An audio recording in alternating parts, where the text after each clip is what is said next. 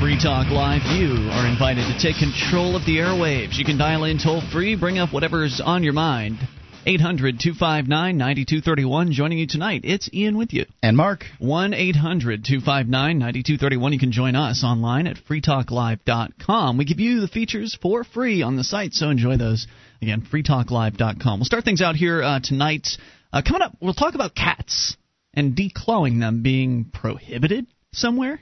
Mark's got that story. Uh, but first, Lew Rockwell over at lewrockwell.com uh, is going to give us some socialism by the numbers here.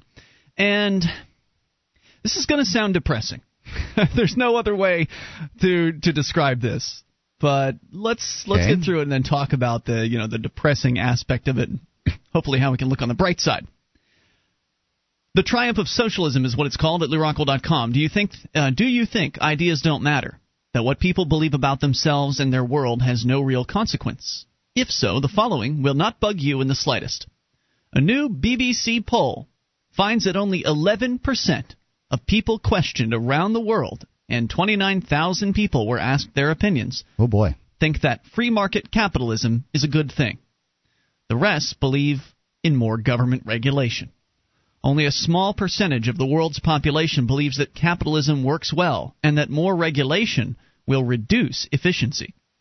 Now, of course, we understand uh, on this show that the term capitalism has a lot of baggage associated with it. So yeah, well that's that's my I guess my first question. Did they use the term capitalism?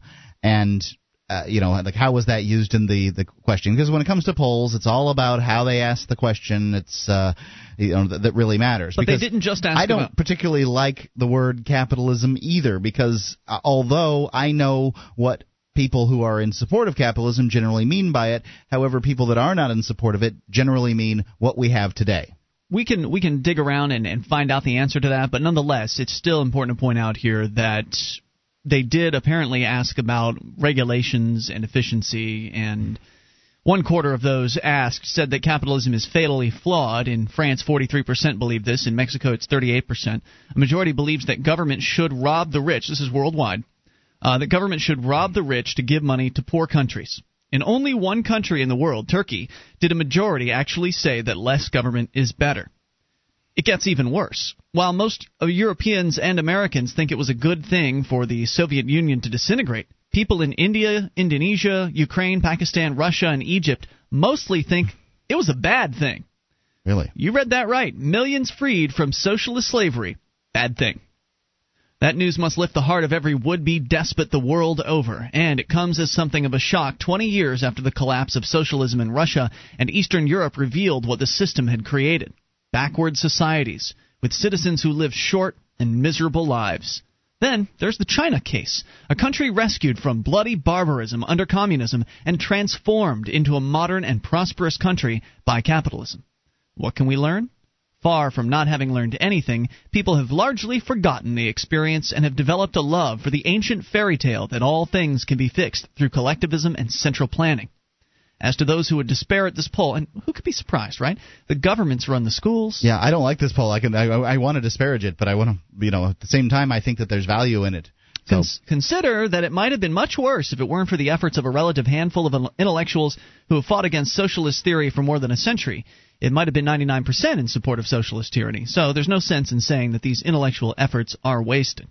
Ideas also have a life of their own. They can lie in wait for decades or centuries, and then one day the whole world, uh, the, the whole of history turns on a dime.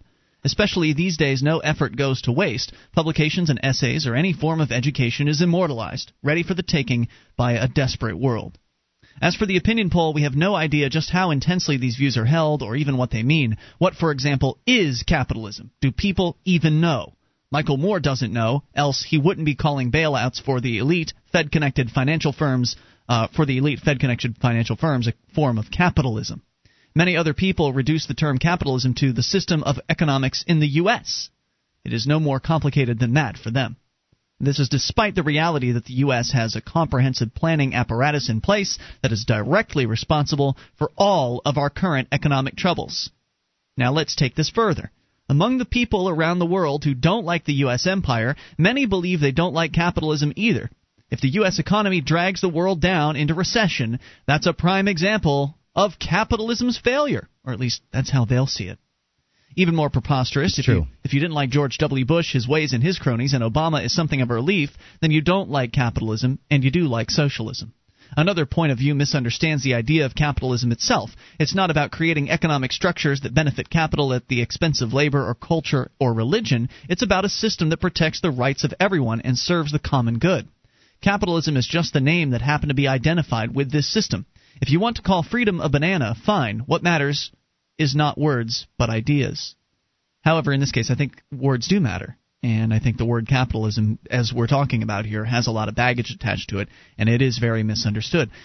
If I had to pick, I would choose free market over capitalism, personally, because while capitalism does describe a certain economic model, I think that the free market is a little bit more of an open uh, ended interpretation of things, in that the free market allows for capitalism and it allows for you know communal associations and whatever other organizational methods uh, that one could come up with and it allows them all to compete in the uh, the open marketplace. I agree um, uh, with with what you're saying. I don't know how much more. Many people are scared of free markets too. Free markets mean that the corporations can run rampant. Well, no, it doesn't. But okay. Well, obviously you're going to encounter objections anytime you challenge sure. the status quo. Uh, it's just that I, I don't think I don't feel as if free market has as much baggage. Would love to have your thoughts at 800-259-9231. And as Rothbard has uh, pointed out, free market capitalism serves no more than a symbolic purpose for the Republican Party and for conservatives. Economic liberty is the utopia that they keep promising to us uh, promising to bring to us, pending the higher priority of blowing up foreign peoples, jailing political dissidents, crushing the left wing on campus, and routing the Democrats. Once all of this is done, they say, they'll get to instituting of a free market economic system. Sure, you believe them, right? Because that's what's going to happen. Yeah. Of course, the day never arrives, and it's not supposed to. Capitalism serves the Republicans the way communism served Stalin. Yes, absolutely. A symbolic distraction to keep you hoping, voting, and coughing up money all of which leaves true capitalism a product of the voluntary society and the sum total of all the exchanges and cooperative acts of people all over the world, with few actual intellectual defenders. They are growing, but the educational work we need to do is daunting, and we're facing the most powerful forces in the world. There's nothing new in this. In the history of the world, freedom is the exception, not the rule. It must be fought for anew in every generation. Its enemies are everywhere, but the leading enemy is ignorance. And for this reason, the main weapon we have at our disposal, uh, disposal is education. And education includes explaining that socialism is an un- unworkable idea. Uh, he says there's nothing better, in his opinion, than von Mises' 1922 book, Socialism, a comprehensive presentation of the fallacy of the socialist idea.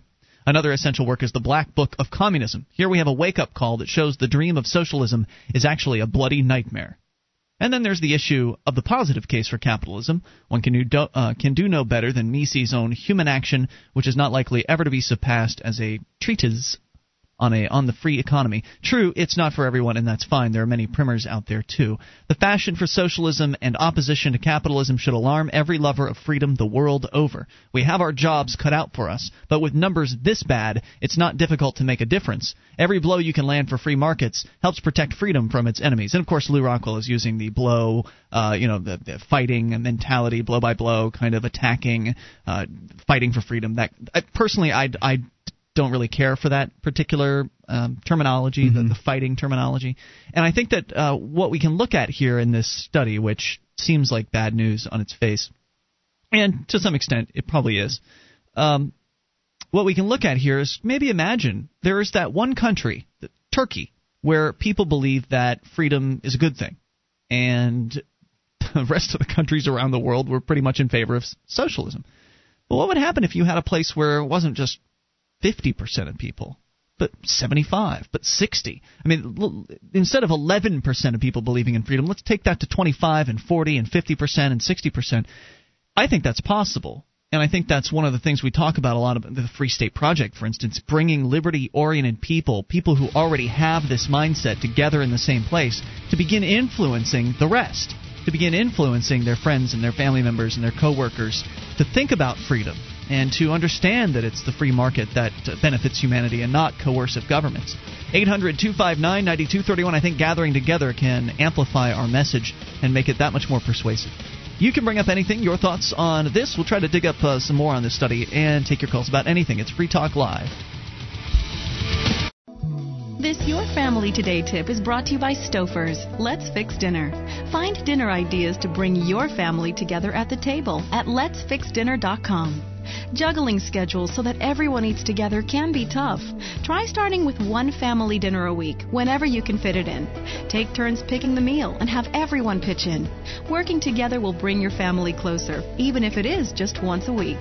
For more tips like these, visit us at parenthood.com slash yourfamilytoday. This is Free Talk Live. You can bring up what you want if you dial toll free to 1 800 259 9231. That's the SACL CAI toll free line 800 259 9231. And you can join us on our website at freetalklive.com. We've got a lot of features, including the bulletin board system. With over 500,000 posts, you can get interactive there. And it's free, of course. Lots of different stuff to talk about, serious issues, fun stuff. You'll find it at bbs.freetalklive.com. Intern in Film and Alternative Media. The IHS Production Internship Program offers paid internships at production companies making films, documentaries, online video programs, and more. The program includes a week long interdisciplinary IHS seminar, that's the Institute for Humane Studies, a stipend, and a housing allowance. Applicants at all levels of experience are encouraged to apply. Of course, you probably should be, you know, post high school, right, right at the end of high school or uh, in college or slightly post college for this. Uh, they're encouraged to apply. Placement are available during the spring, summer, and fall. Apply for a spring placement by November the 15th. That's like three days from now. So, yeah, two days from now. So, you better get it done. Or for a summer placement by February the 15th. It's in libertarianinternships.com. That's libertarianinternships.com. Okay, the toll free number here is 800 259 9231. We'll get uh, right into your calls. Just want to give you a little bit more info on this BBC study that was done in a whole bunch of different countries, 27 countries, where they were asking questions about what they termed as free market capitalism.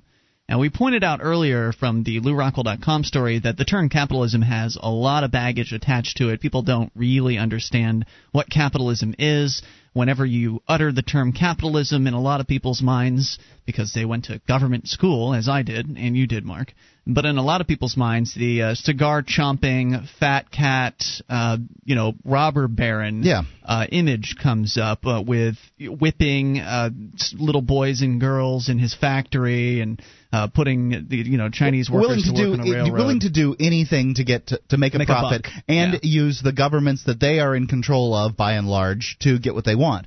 But that continues even in socialist countries. That's, Yeah. that, they, when there's a government apparatus to be controlled, it's never going to be controlled by you. So why would you support a government apparatus to to control you? Yeah, what makes you think that the f- cigar chomping fat cat character hasn't gotten his mitts into the realm of government? Do you really believe that government people are saints? I mean, there's plenty of evidence that suggests that the people that are in search of power, people that are likely to be like a cigar chomping fat cat, would be attracted to the halls of government and to the, the you know to to be able to wield power over his fellow man. So, just to kind of give you a little more info here from the study, again, the BBC News uh, did this, and they they use the term free market capitalism in one of their questions. So there you so have the term. BBC did it.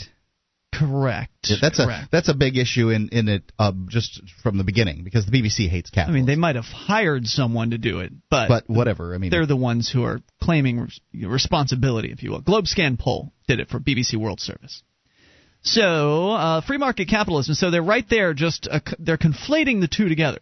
You know, You know, there was a, um, a a poll done relatively. It's been a couple of years now in the United States, and basically they asked two. Um, they, they asked uh, different groups two different questions. Mhm. Would you consider yourself to be socially liberal and economically conservative, or would you consider yourself to be socially liberal and economically conservative like a libertarian? So Mhm. they added um, those three words, like a libertarian, to one question, and the other question remained remained the same. And I believe it was Response a dropped right on the sixteen point variance. Um, maybe it was more than that. so the one with libertarian did worse. Right. Once you said the word libertarian, that made it sound worse. So, uh, um, as you can see, the verbiage, uh, the, the, the description of the question matters immensely in these in these things. So, if you're using the term capitalism, I can understand if if people consider what the United States government is run by, and basically the world, because the United States, uh, you know, the, the the large interests of the United States essentially run the world, then I can see why they don't like capitalism. Sure, and then they take that term, which has a whole lot of baggage, and they shove it right next to the words free market. Yes. So as though to poison the term uh, free market. Because the free market, as I pointed out earlier, doesn't necessarily inherently mean capitalism. It can mean anything, from from my, my understanding of it. But here's the question: uh, I guess what they they uh, I don't know exactly how it was phrased, but we've got term the term free market capitalism and then three possible choices. Well, I guess the fourth choice is unsure, but the first choice was is fatally flawed and a different economic system is needed. I agree. Choice number two is has problems that can be addressed through regulation and reform. Well, I think I think it can be addressed through regulation, but that regulation would need to be done in a free market because when governments do regulation, all they end up doing is punishing their enemies and rewarding their friends. It's just graft. The third, different different levels of it, but graft nonetheless. Third choice is it works well, and increased regulation will make it less efficient. So right there is the admission that in their, you know, what they're calling free market capitalism is the world today, yes. right? I mean, that sounds like what they're saying here is that free market capitalism is the world it today, works or, well. the, or the United States, right? That it works well and increased regulation. So acknowledging that their free market capitalism already has regulation, right? Uh, so therefore, it's not free. Well, if you, if, um, if, for instance, what happened with the banking markets here in the United States? Essentially, for many liberal types or socialist types um, who are keeping an eye on it, so you know, uh, Western people and especially United States uh, p- people basically believe that that was it. That was the that was the the nail in the coffin of capitalism. Look, we had free markets and more free markets in the banking system, so therefore this proves it. Free markets are bad because banks do terrible things. Yes, right. indeed they do when they have control of the government apparatus, uh, and vice versa. Um, so, and the gov- government apparatus has control of them. Absolutely. This was a failure of government policy and government regulation. There were already regulations, and the thing is, is a few regulations may be very, may be more detrimental than than more regulations. It's the regulations though that are the the problem. The toll free number here for your comments is 800 259 9231. Of course, you can bring up anything. So, looking at those potential answers, free market capitalism is fatally flawed and different economic system is needed. In the United States, under 20%, I'm looking at a bar graph, so it's hard to tell exactly how much. Looks like about 16% of people in the U.S. responded the first choice, that it's fatally flawed and have a different and a different economic system is needed another I, say 14 through 64 percent so probably about 50 percent responded that has problems that can be addressed through reg- regulation and reform. So they want more regulation of the existing system. And then from about 64% to 80 or about 90%, so probably about 25% in the U.S. said that the current system works well and increased regulation will make it less efficient, leaving about 10% who responded that presumably whatever the unsure or no choice you know, no, none of the above. Right. Well, the questions do stink, and right. I might I might have ended up in that column. None of the honestly. above. Absolutely, because the system today doesn't work well. Although you're right, Mark, maybe the has problems that can be addressed through regulation and reform would be sort of sort of accurate. But when they say regulation, they mean government regulation. Yeah, they so do. If you if you were to be able to add on all your text about well, what a regulation of the free market with competition and you know underwriters laboratories and you know all this you know third party checking and everything, it's a great explanation and it's so true that that's how the marketplace will self regulate because people will demand safety, people will demand accountability, and that's what they'll get um, as as a result of that. But that's not what their intention is with the answer in that no, question. No, it's not. So 800 259 9231. So certainly all of the options are skewed from the perspective that they're suggesting that today's situation, presumably in the United States, but they're not specifying that either, has that it's free market capitalism. And this is one of the biggest misunderstandings that I think that we need to work to correct. This isn't a free market in any way, shape, or form. It's Free Talk Live. In the late 21st century, the hardiest, most daring adventurers have begun to colonize the solar system, where untold mineral riches await them. Jealous of their wealth and fearful of their freedom, the government of Earth is determined to extend their power to this new frontier by any means necessary. Escape from Terra, an illustrated science fiction saga from Big Head Press. Read it online at escapefromterra.com.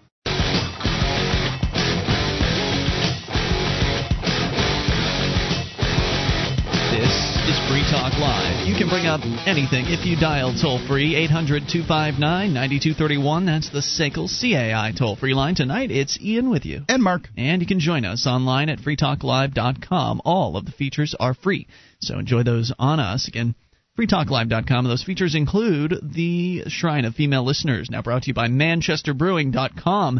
Uh, head on over to shrine.freetalklive.com. You can see the dozens of ladies that have taken the time to send us their validated photo or video to show they are indeed listeners of Free Talk Live. Go to shrine.freetalklive.com. Free Talk Live is brought to you by the Free State Project. It's your best chance at achieving liberty in your lifetime because, well, if you were listening to the first segment of the show, you heard us uh, cite some of the numbers from a study that was done for the BBC News that were not so hmm, positive about people's viewpoint around the world in regards to the concept of free market capitalism. Now, of course, as we pointed out, the questions were kind of twisted. People's concept of capitalism in general is twisted, and it's been affected by a variety of different factors. But nonetheless, there's no doubt that there's a large demand worldwide and here in the United States for the government to regulate more, to control more, to forcibly redistribute income more. There's no doubt that there's a very large demand for these things. And so you might want to ask yourself, well, how likely is it that those things are going to change where I am? Wherever it is you are, whether you're out in California or halfway across the world, I guess it's almost halfway from this point uh, where we are in New Hampshire. But wherever you are, how likely is that situation to change? How likely is it that people are going to stop demanding government handouts? That people are going to stop demanding more regulations of businesses and your private life? How likely? Be honest with yourself. If you don't think it's that likely, and I can tell you I didn't when I lived down in Florida, go to freestateproject.org, learn more about the Free State Project, and get signed up and come join us up here in New Hampshire. Uh, it's a lot of fun being around other like minded people. It's unlike anything I've ever experienced. So go to freestateproject.org and we go to your phone calls. Scott is in Massachusetts. You're on Free Talk Live. Hello, Scott. Yes, hello, gentlemen. How are you? What's on your mind tonight? Uh, you know, have you ever heard the term bread and circus? Certainly. Yes. Uh, well, what I'm getting at is this. Well, what is Ameri- it for those that haven't heard it, Scott?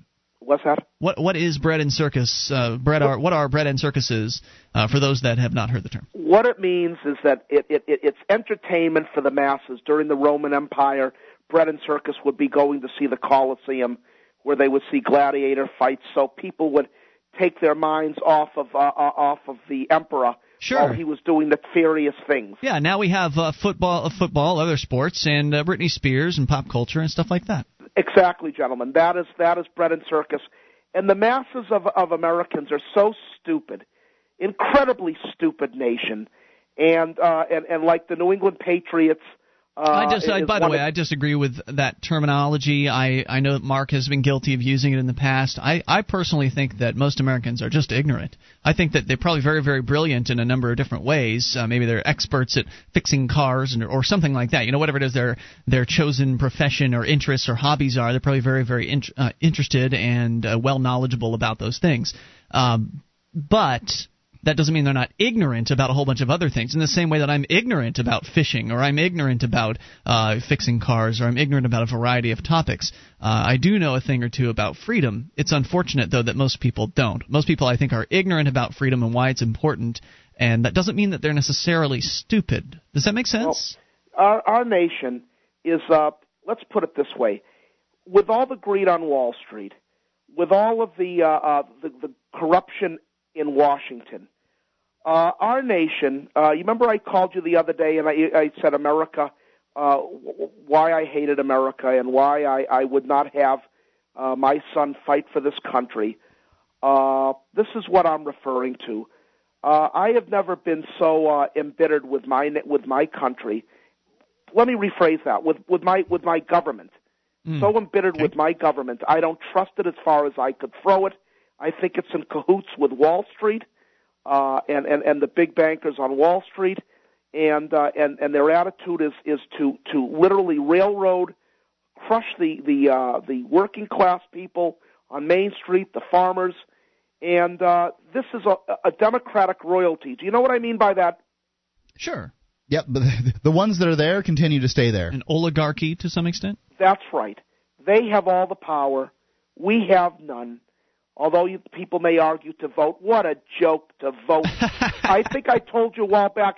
It's like if I gave you. I disagree I with you, though, Scott. I know you want to go on, but I just I have to jump in because I disagree. I, you say that we don't have power, and you do. It's just that you've most Americans have chosen to not exercise it. They've chosen to go along to get along, and as long as you do that, then yeah, you are powerless. But as soon as you stand up for yourself, as soon as you stand up for what you believe in, and you maybe say no, not on everything, but here and there, say no a few times to the government, then all of a sudden uh, the scales start to tip in a different direction. And I don't mean they tip dramatically, because you need, I think, a lot of people saying no in a lot of different areas. But people, there are more of us than there are of them, I guess is what I'm saying. There's something like, I don't know what, it, it depends on the area of. Uh, the, the country that you're in, but depending on a variety of factors, there are certainly more citizens, if you want to call them that, uh, even though I don't necessarily believe those those exist. There are more uh, non-cops than there are cops, for instance. So really, um, mass civil disobedience would be unstoppable if it were ever reached, but we're not even close to that point because, well, people are quite complacent, and it's because of the bread and circuses that you started your call with. You know what I'd like to say is that in the, in America today, I don't know if Americans realize this, but take the the cops for instance. The, what I've seen with the police is is I never saw one that showed me any respect, although I've shown them respect. I look at them. I uh, have. I, I, I have met cops that show me respect. Sure, I've. I I've, have. Have you ever seen the Mass State Police? Mm, I've seen I've been them given shooting. a, tic- t- a ticket by one of them. Yeah, I've seen them shooting laser at cars uh, along the side of the road, and Well, I didn't like look- that very much. They they look like they look like stormtroopers. I love them in their boots and their and their epaulets and their whatever. But I don't think Americans realize the power that the police have. That if they they want to knock on your door at two in the morning and say with some trumped up evidence and say, Mr. Jones, I want to whatever, come with us to the station or whatever, your freedom could be gone just as easily as blowing out a candle. People true. will say, well, you have rights. But let me tell you something. Anyone who says you have rights hasn't ever been in that situation. They haven't ever had. I'm uh, going to tell you something that I'm not embarrassed to tell you about, and I think your callers should know about it. You know, my mom is not is not well, and I had a lot of personal problems, and I went to see a psychiatrist, and I'm not ashamed to say that. And the psychiatrist had told me, "Well, what are you uh, what what are your problems?" I'm going to be frank with you. You know, I had said, like I'm saying to you, that I have hostilities towards blacks, Hispanic, Jews, whatever. So she said, "Well, do you ever want to hurt yourself or others?" I said, "You know, sometime, whatever." To make a long story short, gentlemen, she said, "Wait one moment. I'm going to go check on your medication." Within 20 minutes, two guys with a, holding a stretcher and two police officers came, and they and they and they were taking me away, and I was screaming at her. She's an Indian doctor. She says, "What's the meaning of this?" And the cop said, "Don't you know?" I said, "What do you mean, officer? Know what?" She cited Section 12 on you. Do you know what Section 12 is, gentlemen? Uh, Sounds like a like requirement Act? for uh, for for the uh, you know a, if a psychiatrist or psychologist finds out some information about you that makes you dangerous to other people, then they probably have to report it to the cops. What I'm saying, the reason why I'm bringing this up is that it left a scar on me. Don't ever see a psychiatrist, and I've never seen one or a psychologist since. They are just as dangerous as the police. Do you know when the That's police scary, pull you I over, say, say. you robbed a bank, they would say to you, "You have the what do they say? That you have the right to remain silent. Anything you say can be used against you in a court of law. Is that correct?" That's, No, that's uh, what sometimes they'll supposed tell you that. They're supposed to say that. A psychologist, a psychiatrist will never say to you, Mr. Jones, by the way, if if you tell me something that I find disturbing, I'm going to have to cite Section 12 and send you off to a nut house. Yeah, that's scary. When did that happen to you? That happened 13 years ago in 1996. And how, And, long, uh, how long were you in for? I was not. I was. I was sent away to a hospital for about nine hours. I finally got out. It's crazy. But I'm bringing this up because you're talking about liberties and freedom, and Yeah. I want your your callers to realize how dangerous it is. Thank you for the call tonight, Scott. Appreciate the story at 800 259 9231. And go to get help, and that's what they do? Mm. I don't consider that helping someone. You can bring up what you want. This is Free Talk Live. 800 259 9231. If you're paying more than $14.95 per month for DSL, you are paying way too much. It's time to make the switch to DSL Extreme, the nation's number one internet service provider. DSL Extreme is fast, and at $14.95 per month, it's cheaper than dial-up. Plus, you get free spam protection, a free modem, and 24-hour a day free local tech support with no setup fees. Restrictions apply. Call 1-866-2-GET-NET. That's 1-866, the number 2, GET-NET. Or go to DSLExtreme.com. This is Free Talk Live. You can bring up anything. Just dial in toll free to 1 800 259 9231. That is the SACL CAI toll free line. Tonight, it's Ian with you. And Mark. And you can join us online at freetalklive.com. All of the features are free. And they include archives. So if you've missed a moment of the show, just click, download, they're yours. Front page of the website, free at freetalklive.com. Now, we do give you the features free, so in return for that, sometimes we ask you to do something for us. Now, we're just asking. You don't have to do anything, but if you want to, it would make a big difference for us because right now, as of today, the podcastawards.com voting has opened up.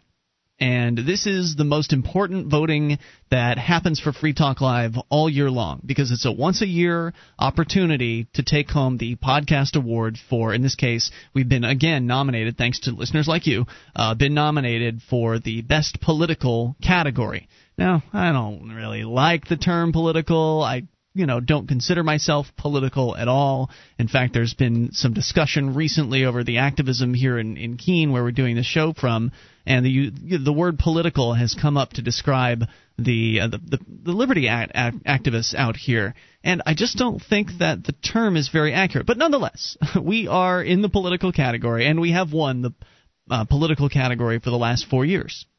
So this will be our fifth. If you vote for us, you if we can win help it, us. right? Right. And the competition is extraordinarily fierce this year. Uh, Rush Limbaugh's in there. Now we beat George Bush and Barack Obama in the past, but I don't suspect they really cared whether their, whether their podcast, um, you know, won or not. But Rush has, well, they got Ditto heads out there. A lot of people, Yeah, rabid fans. But you don't think Rush is going to mention? If he says it one time, we're screwed. done. Yeah.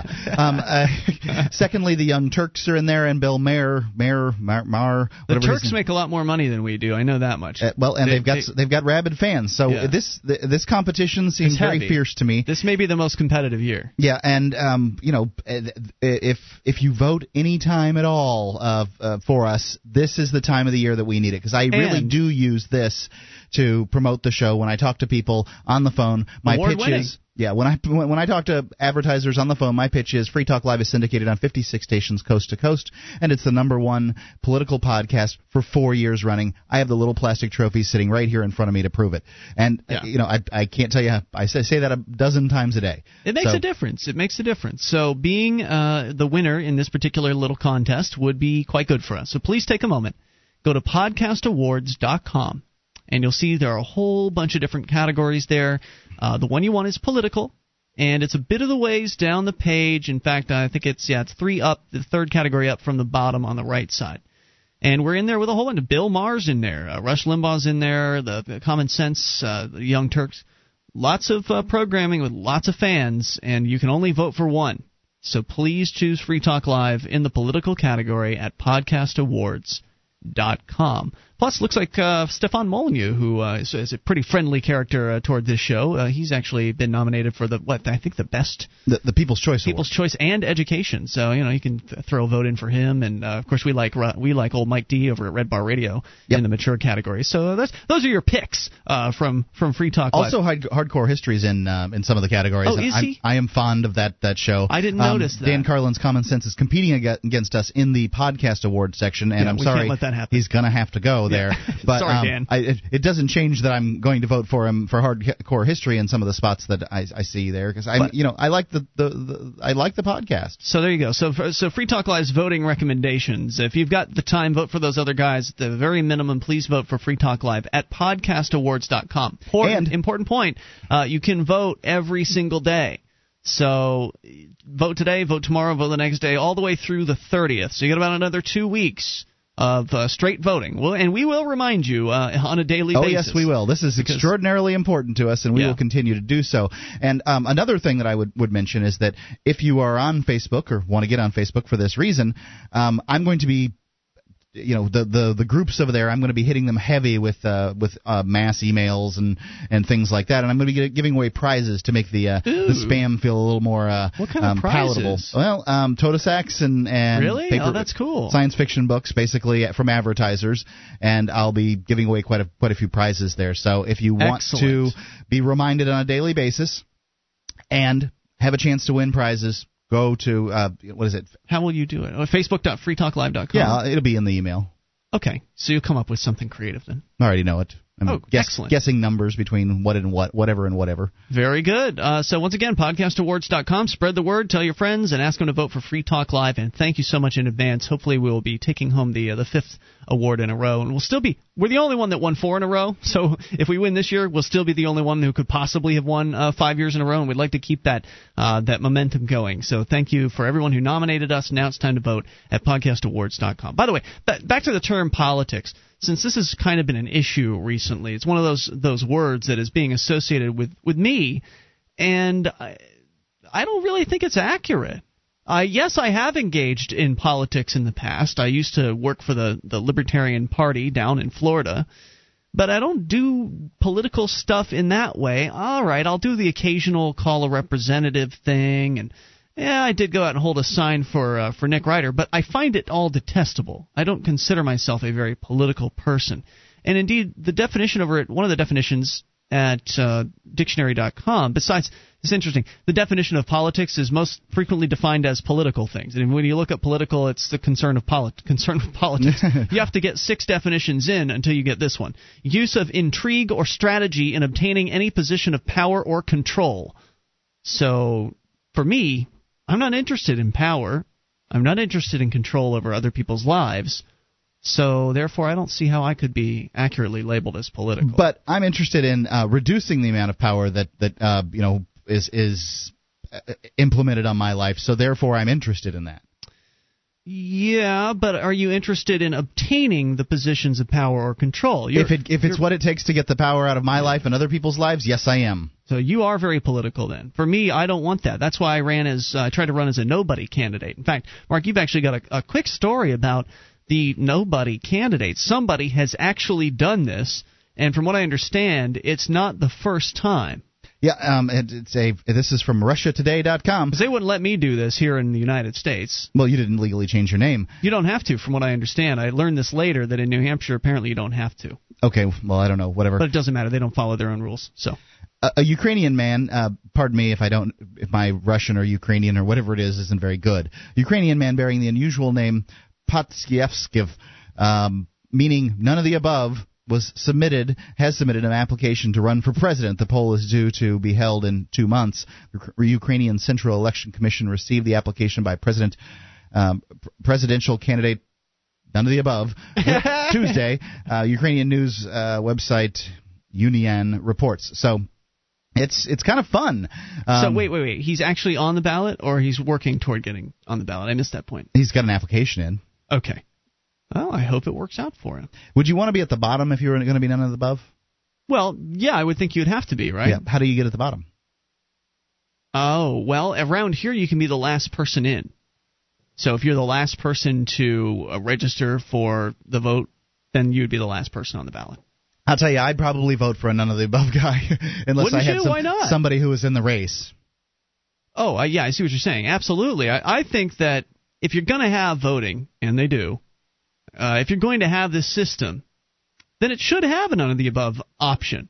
And I don't mean that it, there's actually a person behind it necessarily to take office and do who knows what, uh, but I do mean somebody who, because we don't know what his intentions are, right? We don't really No know. idea. It's just an interesting story. Yeah, but it, but if you actually had the choice on the ballot of none of the above, I think that would be very interesting because then you'd actually find out maybe what the people, the you know, the unspoken masses have to say. Of course, they'd still have to turn out and actually vote for none of the above.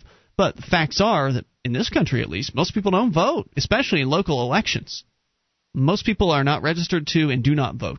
It's true. I mean, in local elections, people by and large don't turn out. It was Um, ten percent here in in Keene this year. Was it ten percent? Ten percent. That's That's it. actually pretty good for many um, places, localities. Uh, you know, I mean, it just it, it speaks to how uh, how active people are around here. But so you've got 10% that's, uh, and I think we've got a population of about 25,000 people, but I think only about 16,000 of them are Registered. registered to vote. yeah, So strangely, really, it's the easiest state in the, the probably the, one of the easiest states to be registered. Basically, you can walk in day of and you're registered. So so you've got maybe I don't know how many bureaucrats do you think there are in the area? A few hundred. Couple hundred, two, three hundred, something like that. So basically, you got the bureaucrats, you got husbands, wives of bureaucrats, you've got family members of bureaucrats, friends of bureaucrats, um, and then there's a small contingent of people that actually want more freedom that are showing up to uh, to try to vote. That's the way it is. That's kind of the picture of the situation here. It's probably it's probably pretty similar where you are in in any local election. Yeah, it's it's really difficult um, because you know obviously you can only affect a couple yourself and, and maybe a couple of people coming out to vote. Whereas you know these these people who work in, inside the system every day, it's really important to them um, to, right. to go vote. So you know they they know that their votes have power. The toll free number is 800 259 9231. That is the SACL CAI toll free line. Bring up whatever's on your mind. Hour number two is coming up. You can take control of the airwaves. That's why we call it Free Talk Live. Attention, all active duty members and veterans of the U.S. military. Your proud service to your country entitles you with the right to participate in special VA loan programs with benefits not available to the general public, like the ability to purchase a new home with no down payment or mortgage insurance, or refi with cash out up to 100% of your present home equity with less strict credit criteria. You are entitled to these benefits. Review them online at varadio.com. This is Tim Lewis from iFreedom Direct and a veteran of Operation Iraqi Freedom. I want you to know that as a member or veteran of the United States military, you've earned special rights and privileges. On your feet! And get the details at varadio.com. iFreedom Direct Corporation is a private lender approved by the VA and licensed in most states. In certain states, certain restrictions and limitations apply. For a current list of licenses, disclosures, and all benefits, go to varadio.com. varadio.com.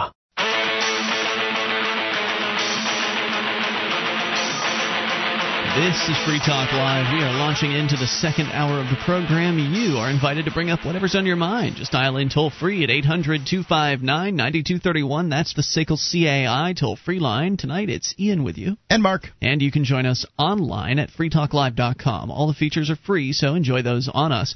Again, freetalklive.com. Right to your phone calls we go to Frank in New York. You're on Free Talk Live. Hello, Frank.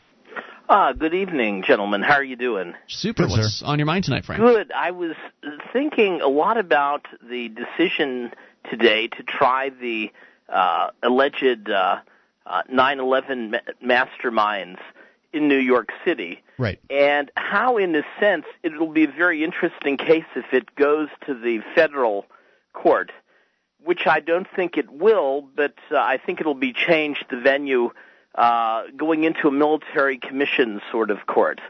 Uh, because it would be very interesting with all of the evidence that has come out from the nanothermite to the fact that President Bush's brother Marvin and his first cousin uh, uh, Walker were uh, had the security company that had the contract to do the World Trade Center. The fact that Larry Silverstein had purchased terrorist policies on all the buildings, insuring them for way more than they were worth. There are a lot of rebuttals to all of the, the conspiracy But points also, the up. discovery could be very interesting, and the nanothermite being the most interesting, considering that the nanothermite particles that they found, uh, the nanothermite was only produced in one of two countries, the United States or Israel, and it could be very interesting, the discovery. And if I were an attorney, I'd love to handle the case because I think that one could convince 12 jurors that uh, it was an inside job done with the United States and maybe another country that the CIA contracted to actually do the job. So and you are I you think are that who would be you are, you are somebody who believes uh, that particular story. Actually, I do. If you do the research, it's very interesting. And virtually all of the foreign intelligence agencies uh, have stated that it was an inside job, a state-sponsored terrorist attack. And the fact that everyone, you know, with Al Qaeda was on the CIA payroll also makes it all the more interesting. And no one is mentioning the fact that between 50 and 100 trillion dollars of uh, uh, derivative contracts that Cantor Fitzgerald had disappeared with this before they were due to expire. And all of these things added up could be very interesting presenting this material with a discovery to a jury. And that's why I think that uh, uh, the state, the Justice Department, uh, will renege on having this in the New York federal court, and they'll do it under the Military Commissions Act, whereby you won't be able to do discovery with regard to the defendants. You won't be able to uh, use the due process. Uh, it's interesting speculation, that- Frank. Interesting. well, it is, but the point is this: uh, it, the more one does the research, the more uh, uh, it really. Uh, all I can say is this: it will be very interesting, and all know, of I don't these know who it is that, uh, I've bits done of some of- knowledge that have been unearthed over the last, you know, eight years. Yeah. Uh, You know, it could- Frank, it could what be my, my problem is with the the whole conspiracy theory mentality is that uh, you can just do research forever. I mean, there's there's no end to the uh, the rabbit hole, and I don't know what the real story is. I, wouldn't don't think. call it conspiracy. I think the conspiracy is sort of stating that uh, that, that nine, uh, what was it? I'm sorry, nineteen uh, Islamic terrorists that couldn't even fly planes or land a little Piper Cub unassisted could actually do this impossibility. I think that's well, I think that's not what I'm saying. I think that Frank, that's not what I'm saying. I think I'm saying that I don't know what the the real story is, and to me, it doesn't Well, really matter. Well, what's interesting is the fact that after it happened, without doing any research, uh, we had 19 photographs with different suspects stating that these are the people involved.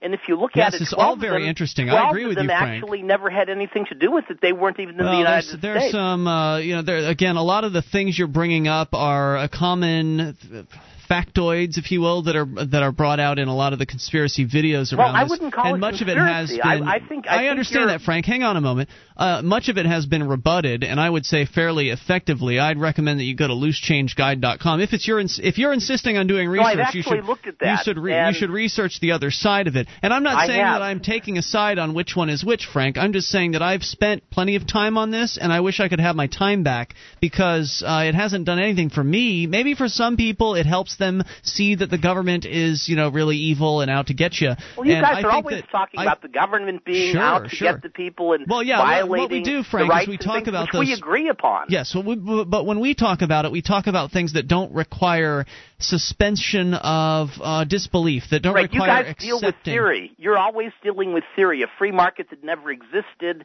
the notion, many of these mythological constructs that really have a life only within the discourse, that are really not related to the real world, whereby this actually affected not only financial markets, but you know the lives of over 3,000 people and probably 1,200 first responders, and I think it's very interesting. And it also we've also It is very uh, interesting. I agree with you. You Yeah, can it's spend all also kinds of time on it. going over to Afghanistan and Iraq, and then we find out later after the government tells us that Saddam Hussein was supporting Al Qaeda and behind this.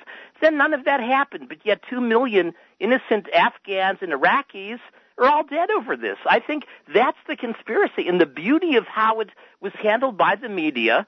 Uh, Well, there's no there's no this conspiracy in the idea, be- Frank. Frank, this there, there's case Frank. could be a very Frank, interesting there's breakthrough no, in can we a talk, sense. Frank? There's there's no uh, there's no doubt that certainly the people in Washington D.C. are conspiring to uh, to wield more power over people's lives, and certainly you can look at uh, what happened after 9/11 and show that certainly 9/11 was used as an excuse to increase the size and the scope of the federal government and the intrusiveness and the expensiveness and the expansiveness of it.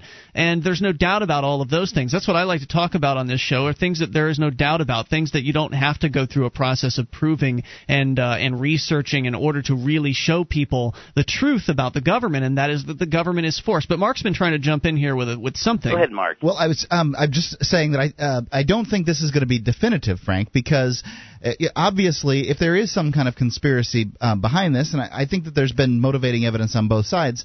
But um, if there is, then clearly the people that are in charge that, that that perpetrated the conspiracy in the first place are going to be the ones that um, uh, you know that, that run this court, and the evidence won't be Correct. trotted out. I just I you know it's going to be That's why I said it'll go to a military commission right. tribunal because the discovery in the federal court would open uh, would actually open uh, a completely different perspective on 9/11, and the fact too that all of this could occur when science, when when war games that were classified were going on, makes it all the more of an interesting, you know, inside kind of job. So, in a sense, all of this material. Uh, and the failures of the CIA, NORAD, the FBI to actually protect us also uh, would come out in this. And I think uh, if well, it does go to federal court, it could be one of the most interesting cases in the last 60 years. See, now one of the things that p- the conspiracy people always bring up is, oh, the NORAD failed and blah, blah, blah. Well, wait a minute. We're talking about the government here. So, of course they failed. I mean, it's not even really their job to protect you. It's just that's their position no, statement. No, you're wrong. NORAD was set up uh, in 1947 to protect uh, the United States from any attack they are protecting the and United any nuclear States. attack and to monitor they're, all they're protecting the, the, United States, Frank. The United States is the government. They're not protecting you, so don't confuse no, no, but, the two. But you're you're wrong about NORAD. If you read actually the mission statement of NORAD, it's Oh, what I'm sounds like about. turner. The point is this: trillions of dollars have been spent uh, in the po- in the Cold War and post Cold War, and all of these supposed justifications were to protect the American people, and they failed dramatically. Which means too that I mean there should have been a tremendous investigation, and all those in charge should have been booted out, and you know malfeasance charges should have been looked into. Uh, you know, as I said. Uh, the real conspiracy, at least from my point of view, is how the media and the government have been able to uh, you know, amplify uh, these bizarre notions and concepts. Uh, and this case could actually be the breakthrough that allows the crack of truth to come out. And if I were an attorney, it would be an interesting case to be on. Thanks for the thoughts tonight. The Thanks a speculation, lot, guys. appreciate it. 800. I think the most interesting part of his speculation is that he thinks it'll go into a military tribunal. I think that he's. Pro- it, it sounds like he may be right, but you know, it doesn't seem to me that any of the outcomes are going to shed uh, uh, really any truth on it because the, I think that both sides in this are so thoroughly entrenched that you know people don't know what to believe, and by and large, they get their heads in the sand anyway. Toll free number is 800 259 9231. That's the SACL CAI toll free line. This is Free Talk Live. Listen up for something free from Ruger. From now until the end of the year, buy any new Ruger bolt action rifle and receive a free Ruger branded Carhartt jacket, both made in America. For more information, go to Ruger.com slash Carhartt. That's Ruger.com slash C A R H A R T T. Ruger rifles are known for their rugged reliability, handsome style, unique design features, and represent the best value in rifles. Go to Ruger.com and check out a Ruger rifle today. This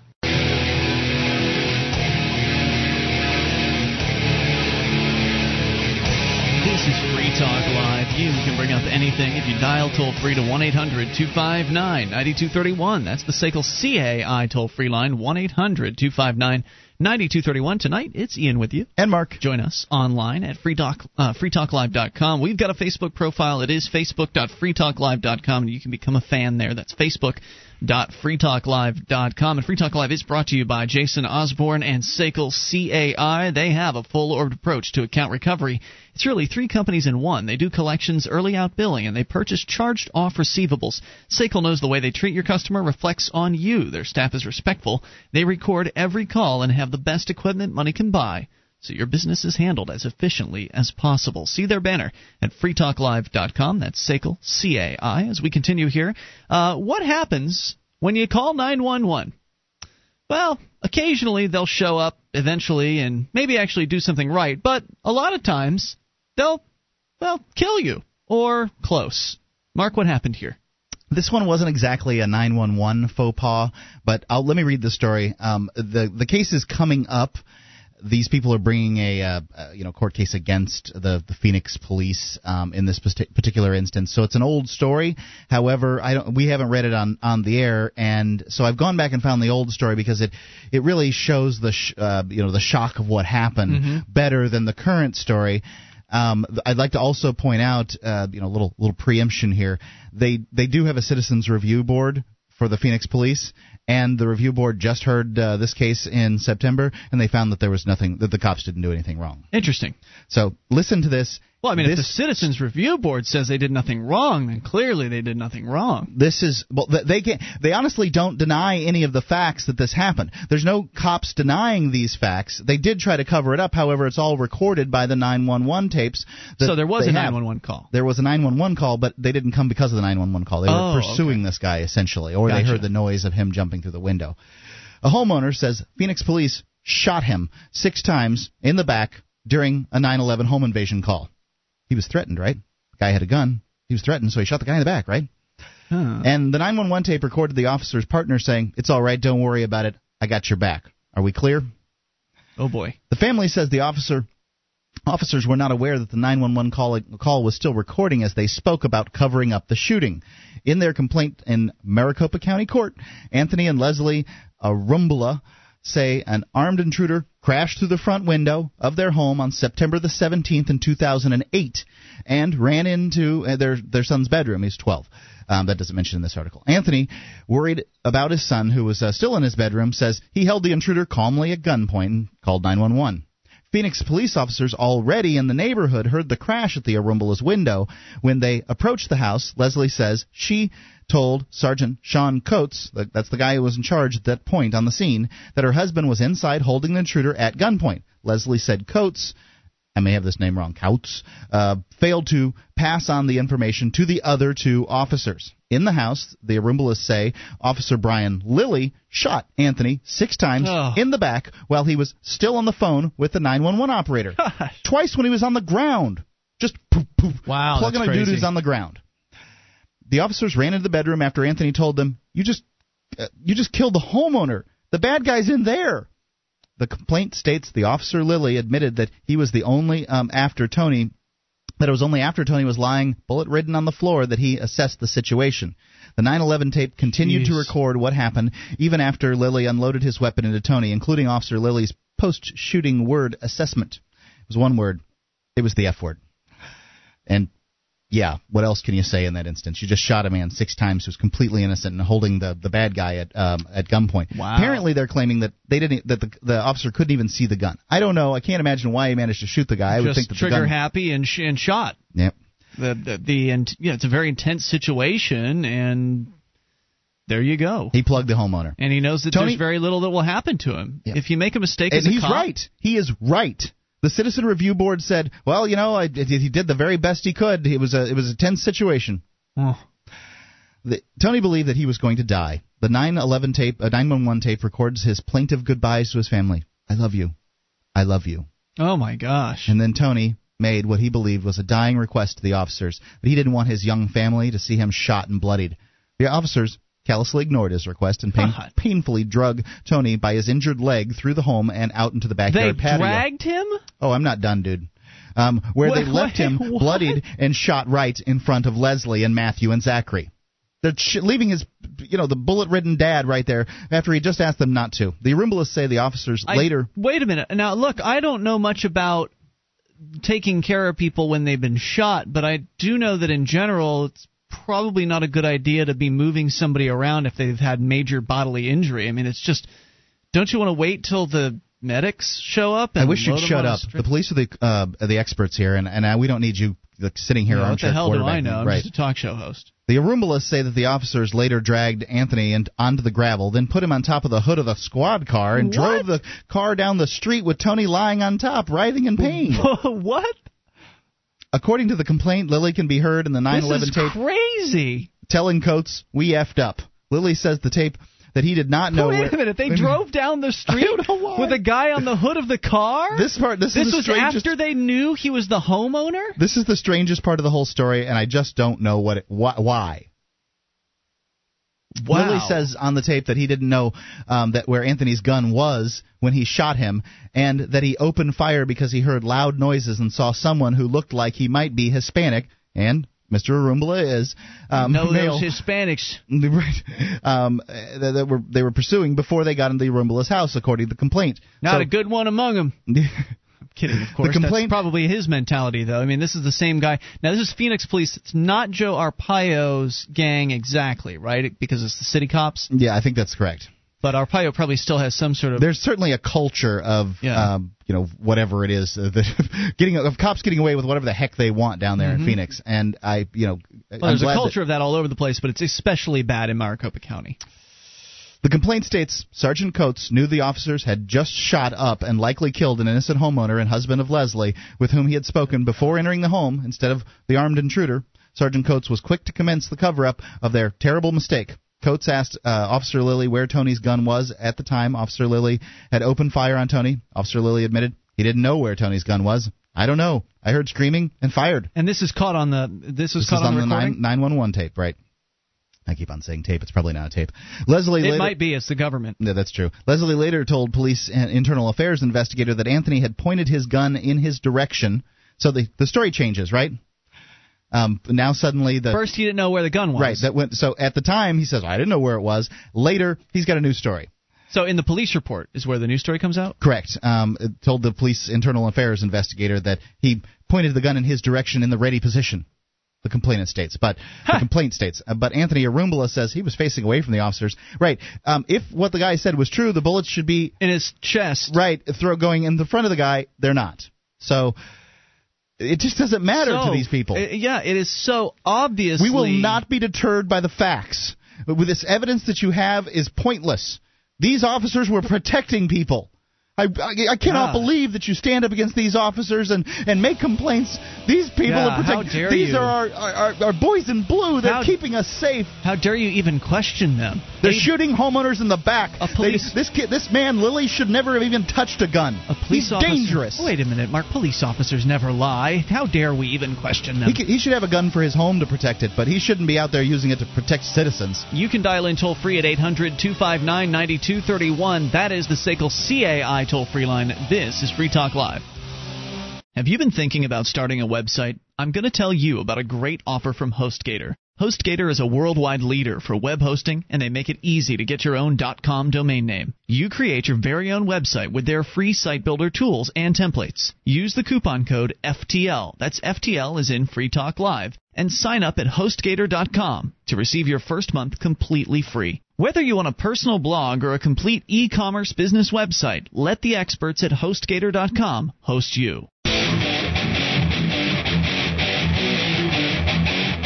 This is Free Talk Live. You can bring up what you want if you dial toll free to 1 800 259 9231. That's the SACL CAI toll free line 1 800 259 9231. Tonight it's Ian with you. And Julia. And Mark. You can join us online at freetalklive.com. All the features are free, so enjoy those on us. Again, that's freetalklive.com. The features include the bulletin board system, the wiki, the archives, and more. We give it all away.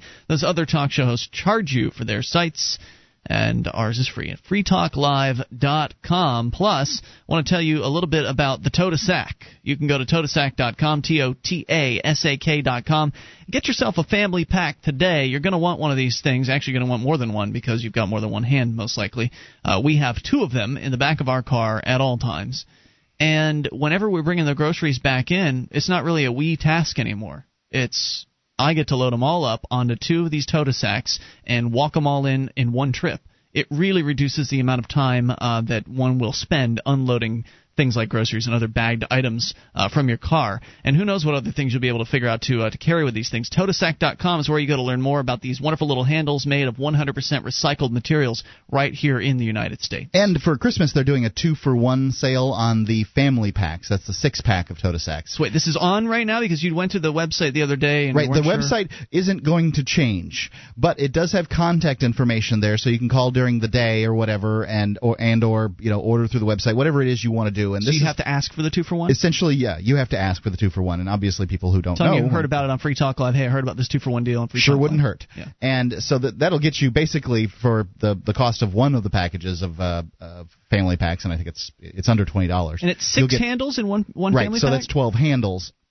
Um, I recommend that you give them You'd out have in to give them pairs. away. Um, so, but I mean, I, like like you said, they're great stocking stuffers, and they'll also drop ship the other one. So you'll get you pay pay the shipping for the one to your house, and then they'll drop ship for fifty percent off the other one to somebody else. So if you've Cool. got a, a family member in Seattle and you're in Florida or whatever, they'll they'll send it over there, and you don't have to pay for the shipping twice. You well, you don't have to pay twice, right? Because Right. it's fifty percent off. So you pay for that shipping to that person's home, but Right. you wouldn't have to pay to have it shipped to you, then pay to have it shipped to them. Correct. So um, That's it's, pretty it's great- smart. It's a great deal, and uh, it's at totasak.com. T o t a s a k.com. Sweet. All right, 800 259 9231 across the pond. Uh, actually, we'll go there in a moment. Sorry, Mark, you've got more to this story. I Yeah, want to make sure we get all story that. up.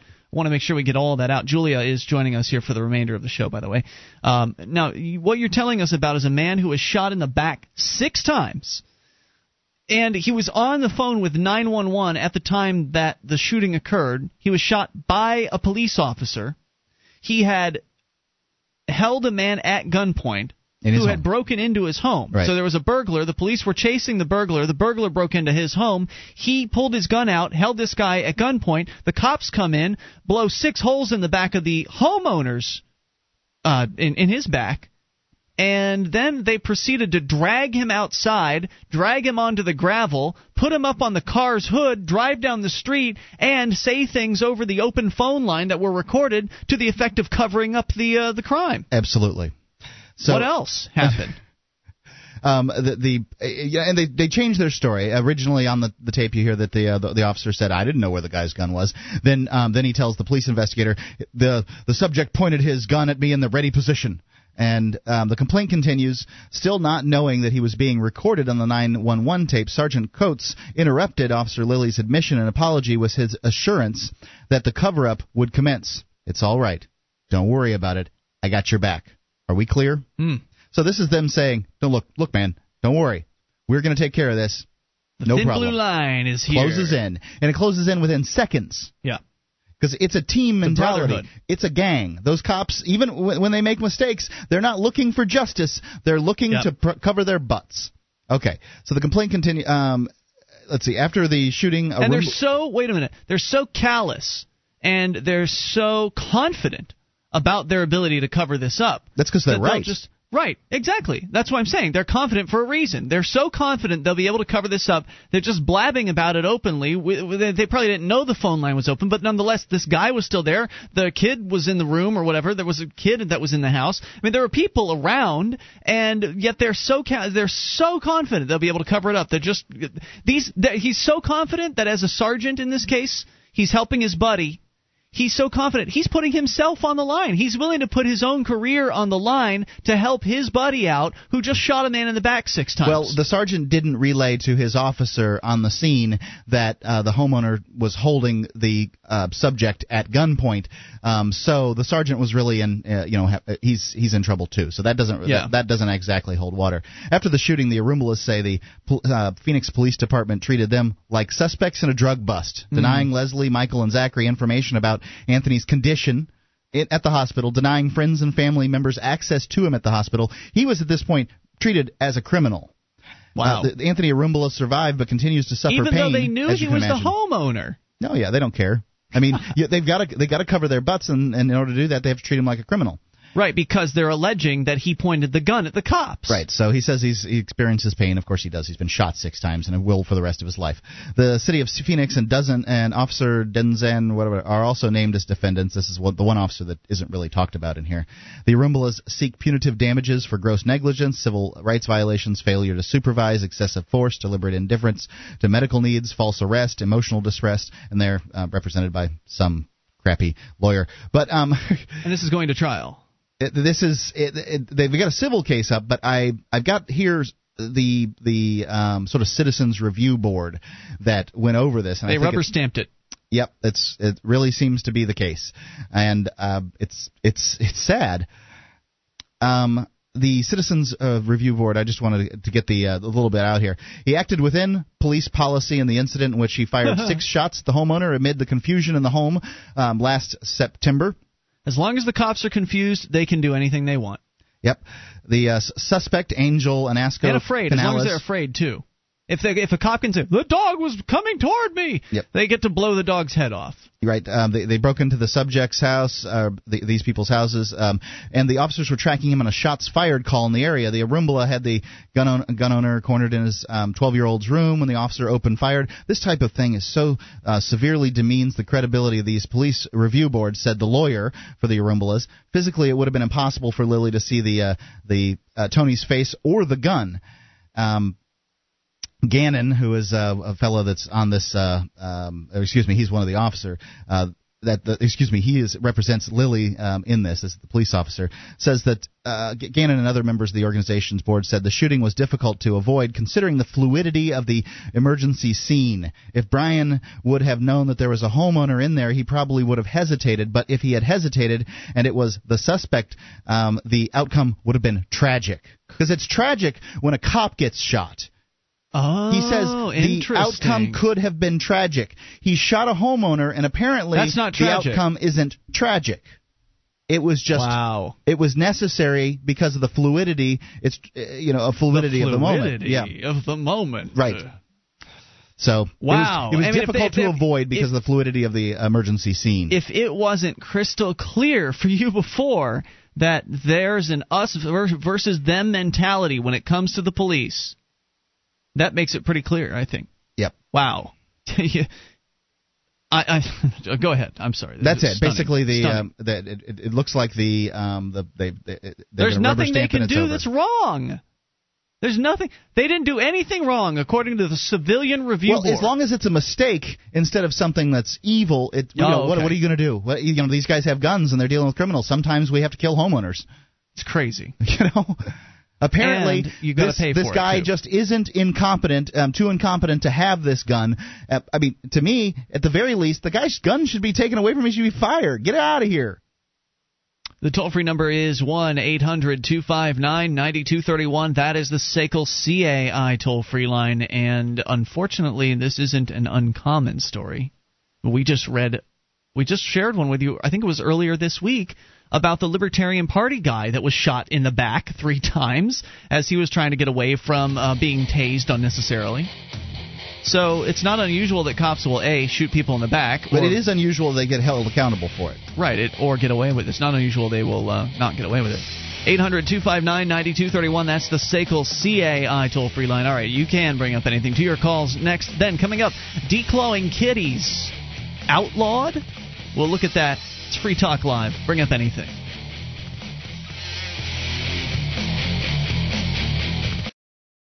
Help Free Talk Live via the AMP program for just $3 per month, and you'll get access to exclusive call in lines, a chat room, and a forum at amp.freetalklive.com. This is Free Talk Live. You can bring up anything if you dial in toll free. Numbers are brought to you by SACL CAI, 1 800 259 9231. Again, that's 800 259 9231. Tonight, it's Ian with you. And Julia. And Mark. Join us online at freetalklive.com. All of the features are totally free, so enjoy those on us. Again, freetalklive.com. If you like the show and you want to help support Free Talk Live, you can shop with us at amazon.freetalklive.com. Just enter Amazon through that link, and Free Talk Live will get a percentage of your purchase. Whatever it is you need to buy, whether it's uh, books to DVDs to office products, man, they sell it. There are dozens of categories there. Get your shopping done. Get all your holiday shopping taken care of. You can do it all in one place at amazon.freetalklive.com, and a percentage of your sale goes to Free Talk Live. Again, amazon.freetalklive.com. As we go to your phone calls across the pond to Tony, who's been waiting patiently in the UK. Tony, you're on Free Talk Live. Tony, in the Hello? UK, you are on the air. Hello, yes, uh, first time caller, long time listener. Um, yeah, I just wondered if I could uh, ask you guys a few questions about libertarianism. Um, Yes, certainly. Uh, I under- yeah, I understand that, uh, that basically, of course, it's not a perfect idea. And uh, like many of the people in the uh, 19th century and the 20th century, you guys are just kind of working out ideas and we're, we're trying to work a way forward, yeah? I would say so. Yeah, I I don't would think that. so, the- I don't think Oh, that- we're getting some some nasty talk back there. Um, I, I would say that the ideas of liberty, and I don't consider myself a libertarian. I consider myself a voluntarist. But at one time, I would have self-described that way. I think the ideas of liberty are not utopian. They're just the best darn way for human beings to interact. Go ahead. Well, uh, uh, the thing is that it, it, it's, it, of course, there are a few ideas that need to be worked out in, in order to make things perfect. The main thing that I wanted to come up with um, and ask you guys about was the ideas about uh, generally unpopular ideas. So the greatest example is um, so occasionally throughout history we get a situation where we have uh, large-scale diseases or epidemiology, and I've been listening to the show for wait, a long wait, time. wait, one more time. Wait, I, I didn't quite hear that. We, in case, occasionally throughout history, you get what? uh, conditions where we have, say, a disease Ah. or uh, an, uh, an epidemic. Gotcha. So I listen to this show a lot, and there's a lot of opposition, sort of anti-science opposition against uh, large-scale vaccinations or uh, government control of. Well, Babe, before you go on, before you go on, uh, to suggest that being against vaccines is anti-science suggests that science takes a you know a solid position as some sort of entity in favor of vaccines. I think that there are some people that uh, would be scientific uh, that would take uh, you know an anti-vaccine position. So I don't know if there's uh, necessarily a consensus on that point.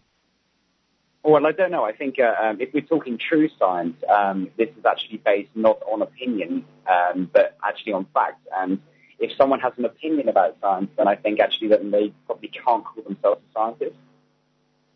I didn't quite hear hear what you said. However, um, uh, you know, He I, says if you have an opinion about I like science, you're not a science. scientist. I'm just scared of vaccines because they they aren't incentivized, and vaccine manufacturers aren't incentivized in the in the same manner as you know many uh, things that are sold in the free market.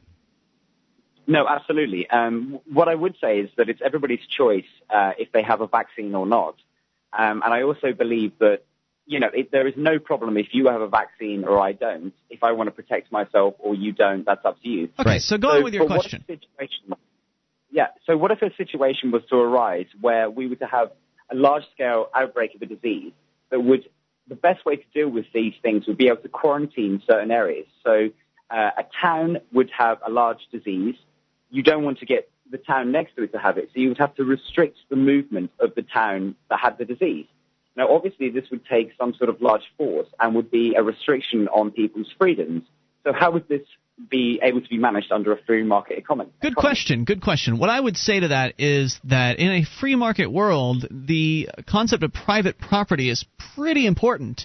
And so, in the absence of this governmental structure, this one size fits all monopoly that we're so familiar with, that has these things called public properties, in the absence of that, everything would essentially have a private owner. And so, therefore, if you were allowed to be somewhere, it would be at the allowing of the private owner. So, there would still be places that would be open to the public, but effectively, they would not be what we think of today as public property. They would be private property that is open to the public, like, you know, 7 Eleven or something Like like a that. restaurant. Or a restaurant. Right. Um, and so, therefore, because it's private property, each owner would get to decide what their policy is as according to how they want to handle the sickies. You know, the ones that have been come down with whatever the plague is that that uh, you know we're talking about in this futuristic uh, scenario. And in that case, they would decide, well, likely I don't want to have people that are sick coming on my property, and so therefore they would go through whatever is necessary, you know, whatever processes would be available or necessary in order to prevent that from happening. And so, if that's the case, then those cities or towns, in whatever kind of free market structure they would have, would have the ability to exclude the people that they didn't want to come there. Um, and how exactly that would all play out, I can't say for you because, well, we're not there. We don't know exactly how the market would handle those things. But you can you can be certain that people would be able to control their property, and that would mean that they could exclude those that they don't want. Yeah, no, I, I, I agree that in principle that's a, that's that's the plan. Um, I think when it comes down to controlling, say, a group of hundred very very scared people who are infected with the disease or not infected with the disease, and you're trying to stop them moving over uh, um, uh, borders or different geological features in order to stop the spread of it, uh, it becomes a lot more difficult. And I think that the main obstacle with um, free marketeerism or libertarianism or however you want to call it comes down to, in essence, unpopular decisions because sometimes unpopular decisions have to be made in order for the good of many people. And I'm not talking about libertarianism, um, utilitarianism, but I'm talking about the fact that the good of the many does actually outweigh the good of the few sometimes. You know, I, I think you're. I think you're right that there are instances where it would be better if one if one person were in charge and coordinating these things. But who However, decides? wait a second. However, um, the fact is this boogeyman gets trotted out right now. Now I know you're over in Great Britain, and I'm sure that they're doing the same thing that over there that they're doing over here. As they hate the illegal aliens because they're coming across with leprosy. They lit they literally say leprosy, dude. Um, leprosy and uh, this this disease re- uh, resistant, or excuse me, uh, uh, TB. yeah, TB, the the uh, vaccine resistant t- tuberculosis or whatever, and they're- they they use this already as if there aren't 20 million illegal aliens here in the country and they're not coming across already. If it were true, then it would have happened. And fr- quite frankly, I'll take the plague over the tyranny. That's kind of how I feel. Well, yes, again, what you're saying is uh, quite possible, but I'll take the the, the the chance of a plague over the reality of tyranny. But then again, Spanish flu between the world wars actually killed one in three people in this planet, and this could have been controlled and a lot. I mean, it killed more people than World War One and World War Two put together. It's a great um, kind of forgotten era in, in history. Yeah, I'm not familiar this with it, but but governments probably killed more people than Spanish flu. No, this is very true uh, over all time. But but actually, these these events do happen, and Yes, they will they happen. I mean, we are just silly monkeys. Yes, they at the end do of the day, happen, and it doesn't justify coercively extracting money uh, from from a, you know from innocent people. Uh, Where does it stop? I mean, do you put them in little rubber doesn't. rooms where uh, where somebody has to, you know, where the walls are disinfected? I mean, what are you what are you willing Well, to do to to stop this disease what makes from you spreading? wait? Wait a minute, Mark. You said earlier that well, you believe that there could be some instances where you wish one man could just decide these things. I didn't say that. I said that there might it might be better than what we currently have. Well, what we currently But have is a don't government. know Wait, when- okay, when so this- I'm sorry. I thought we were the talking right about. time. Sorry, Mark. I thought we were talking about the free market in in the future. Uh, I don't see how in any way one man deciding what to do about a plague situation is in any way better than having individuals on the ground making their own decisions in the marketplace because that allows competition, that allows for people to make different decisions, that allows for trial and error to discover what works and what doesn't. Because if the one man who's in charge makes the wrong decision, then you probably have an even even worse situation on your hands, whatever that might be. So what I'm saying here is that the marketplace and freedom can solve whatever the problem is that you throw at it, whether it's the plague or some invasion or whatever the hell the you know the scary situation is. Uh, the the market can handle that situation with freedom better than some one size fits all solution coming down from a monopolistic government. Your thoughts? I also agree with that. But the, the fact is, is that um, sometimes there, there comes a, a point where we all have to be aware of the popularist vote. So you get many, many people deciding on something. It's not necessarily the right idea. So this comes down to controlling uh, populations in terms of disease, or this comes in terms of uh, uh, funding uh, projects that are expensive, expensive enough for no need for the public, but actually in the long run will create good. Well, Tony, So if um, people will we not had vote for this their pounds or their dollars. Terribly Who Wait, wait, wait, wait, Tony. We had um, intrusive governments that were attempting to control disease in their population when the Spanish flu outbreak or whatever that you're talking about br- outbroke. We had that, and they failed. One in three people died. I'm just taking your word on it. I, I don't want know to bring anything Tony about back. I want to bring Tony back here. If you, I know you said you had another question for us, so uh, if you did, hang on. We'll bring that back. But you keep mentioning the pu- the public good and the good of the public and the masses and all It's that. It's good for me to be free. Who decides what is good for the public? I think that in the marketplace, everybody gets to decide and then let the chips fall where they may. I don't want some one guy or one group of people deciding for me. What if they decide that extermination is a good idea? How long can you hold your breath? Not long. After air, water is the most critical factor for life. There are dozens of toxic substances in tap water, even pharmaceutical drugs that city processing can't remove. Sadly, most bottled water isn't much better. The chemicals in the bottles themselves are a serious health concern and a huge environmental problem. Filtering your own drinking water is the logical answer. You'll have a much better quality of water and save a bunch of money too. Aquasana filters are thorough and more affordable per gallon than even pitcher type filters. Filters. Aquasana is consistently voted the best choice by Consumers Digest. The filters are easy to use and install. Call 866 No Bottle to order or link online through freetalklive.com. If you'd like a 20% discount, and who wouldn't, when ordering online, use the discount code FTL. Again, that's FTL. Or call toll free 866 No Bottle and tell them we sent you to get a great discount on all Aquasana products. Drink smart. 1 866 No Bottle.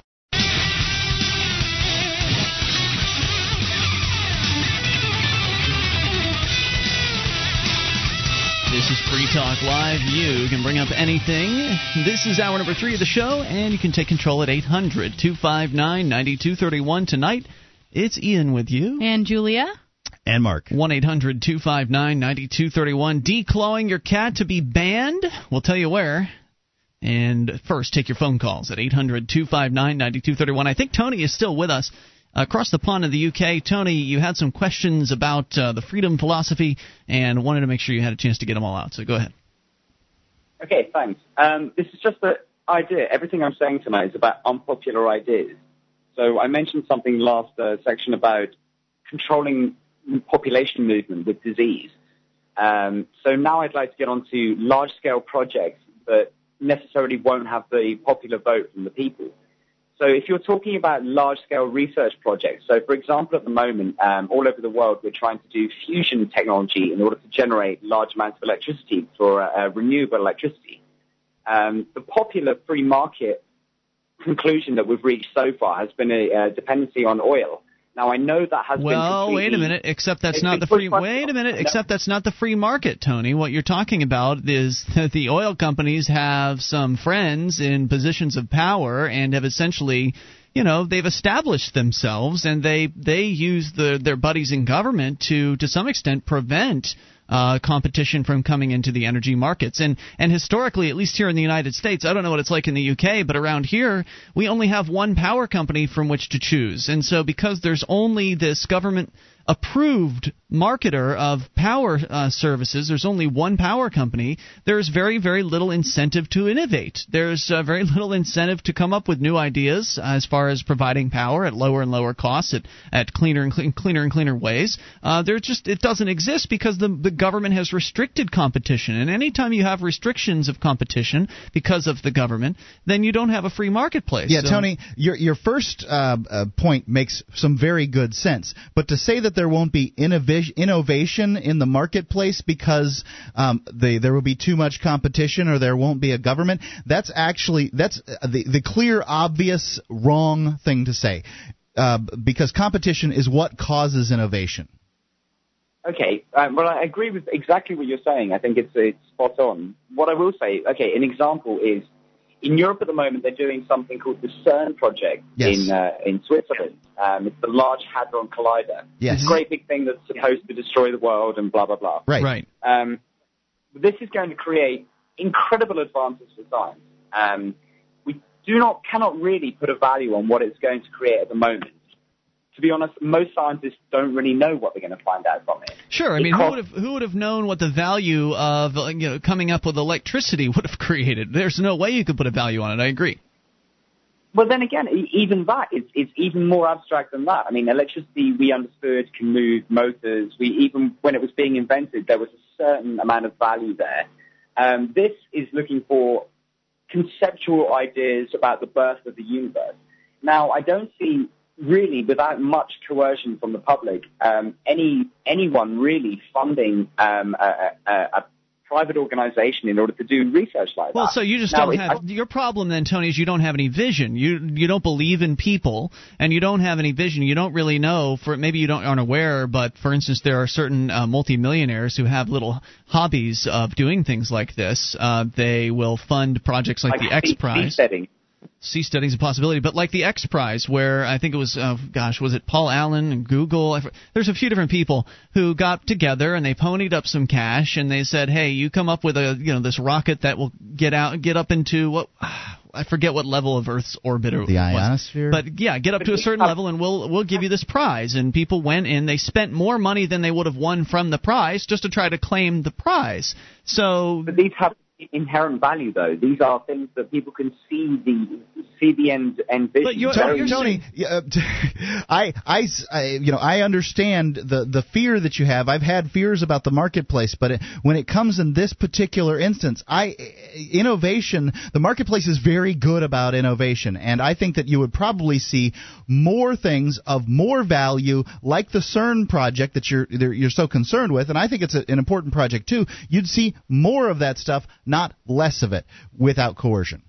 Yeah, see, it's it, you're right, Okay. Mark. It's the fear that you're talking about here, Tony, because you're afraid that other people don't have the same values that you do. And you're right, there are people with different sets of values out there, but you're afraid that there just aren't enough of people with the same value set that uh, that you have, and that's the thing that you're speculating about. You don't really know, and you don't really realize what the other people are out there that they would support. I mean, some people have, have called this show suggesting that they didn't think space travel would be uh, a possibility in the in the free marketplace, and clearly you understand that it that it would be, but everybody has their issue where they are so afraid that it would just go away or wouldn't exist at all without the uh, the state to back it up through coercion. And I'm just I'd like to encourage you to just get over it. Um, well, I think it's it's less less about um, people seeing value. I think it's it's more. Um, I'm not a supporter about government at all. Uh, I think that people can pretty much manage their own lives. But I think as a function, government has um, an ability to focus uh, people's uh, people's abilities. So you can focus a large amount of resources or a large amount of effort on a project. It, it serves as an ability to take resources, take being the, the very strong word, of course, Right. but take resources from a, uh, um, a large body of people and focus it on a project. In a very We live piss in a, poor manner, by you the call it focus, Tony, but really what it means is people in power taking money from people to fund what it is that they think is important, rather than what it Yeah. is that those people think is important. Yeah. So it's it's it's, it's a nice word for stealing. No, absolutely, and and of course it's it's it's theft and it's, it's awful. But if you think of it in in terms of a very discrete mechanism, it is focusing it.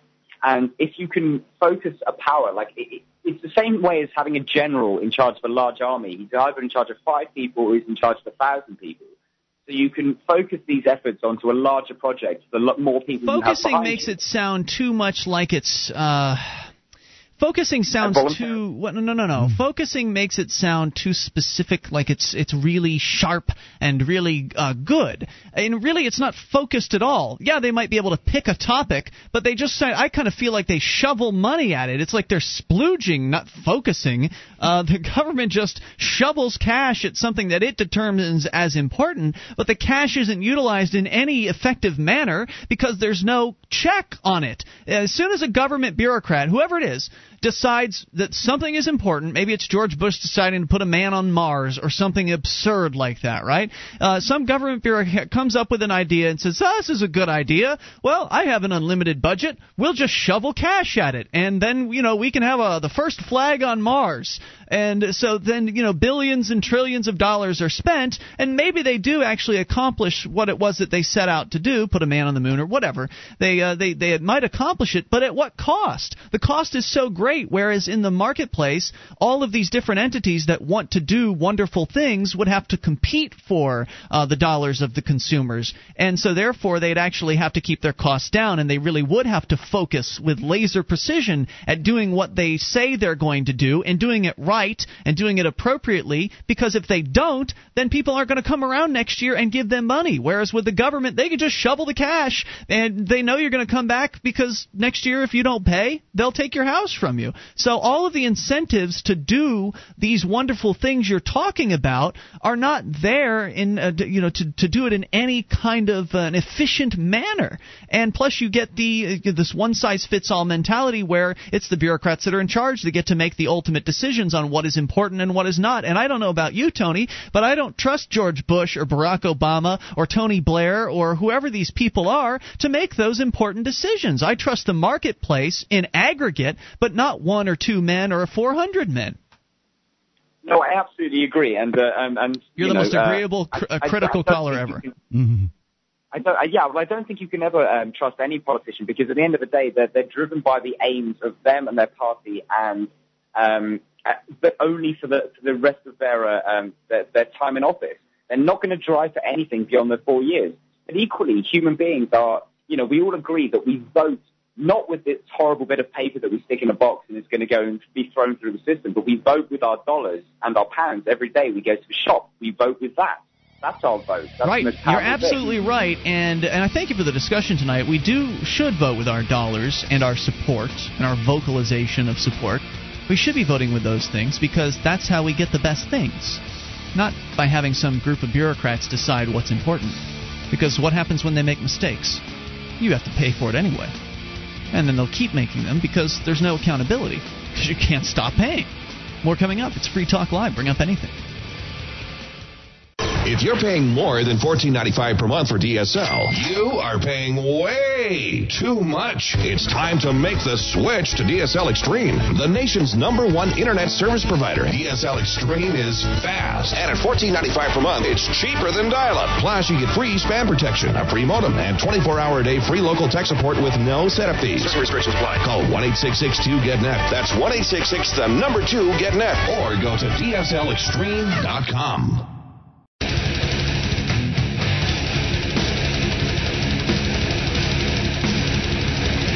Talk Live. You can bring up whatever you want if you dial in toll free to 1 800 259 9231. That's the SACL CAI toll free line tonight. It is Ian with you. And Julia. And Mark. Join us on our website at freetalklive.com and enjoy all the features there totally free, including the wiki with over 2,000 pages created by listeners like you. You can go to wiki.freetalklive.com, get interactive W-I-K-I. It's free, of course. wiki.freetalklive.com. Go to spooner.freetalklive.com and get the most complete works of Lysander Spooner. He is a you know an important person in uh, the United States liberty movement, anarchist, philosopher, abolitionist, and entrepreneur and mailman. You can purchase his 2,800 page six volume set in library quality hardcover with exclusive content that you can't find anywhere for just $335. It's spooner.freetalklive.com. 800 259 9231. Continuing with your calls. Jack is in Connecticut. You're on Free Talk Live. Hello, Jack. Hello. Hey, what's on your mind tonight? Uh, a few weeks ago, I called in uh, about how I don't stand up to say the Pledge of Allegiance at my school. Okay, and you yes. said yeah, you said to call in if you had any experiences with uh, bureaucrat or a teacher. In fact, I did today, actually. Do tell. Uh, well, I was, you know, minding my own business. Uh, they, everyone was standing up to say the pledge. I was not. And uh, my uh, teacher came over to me, and uh, she was very upset. She uh, she said, you know, she went on a little bit of a political rant for about three minutes, and she said, you know, we live in a great country. I've been to other countries; they don't have as many rights. No, wait, but, but before you go on, is this the same teacher whose class you are in every day when you refuse to say the pledge? Yeah. yeah. Okay, so she just reason- decided to speak up today. Go ahead. Yeah. Uh, so she was really upset, and I said, well, you know, I have the right not to do this because you're talking about the freedoms I have. I have the freedom not to say the Pledge of Allegiance. And she said, okay, fine, but you still have to stand up. I said, no, I, I don't have to do that either.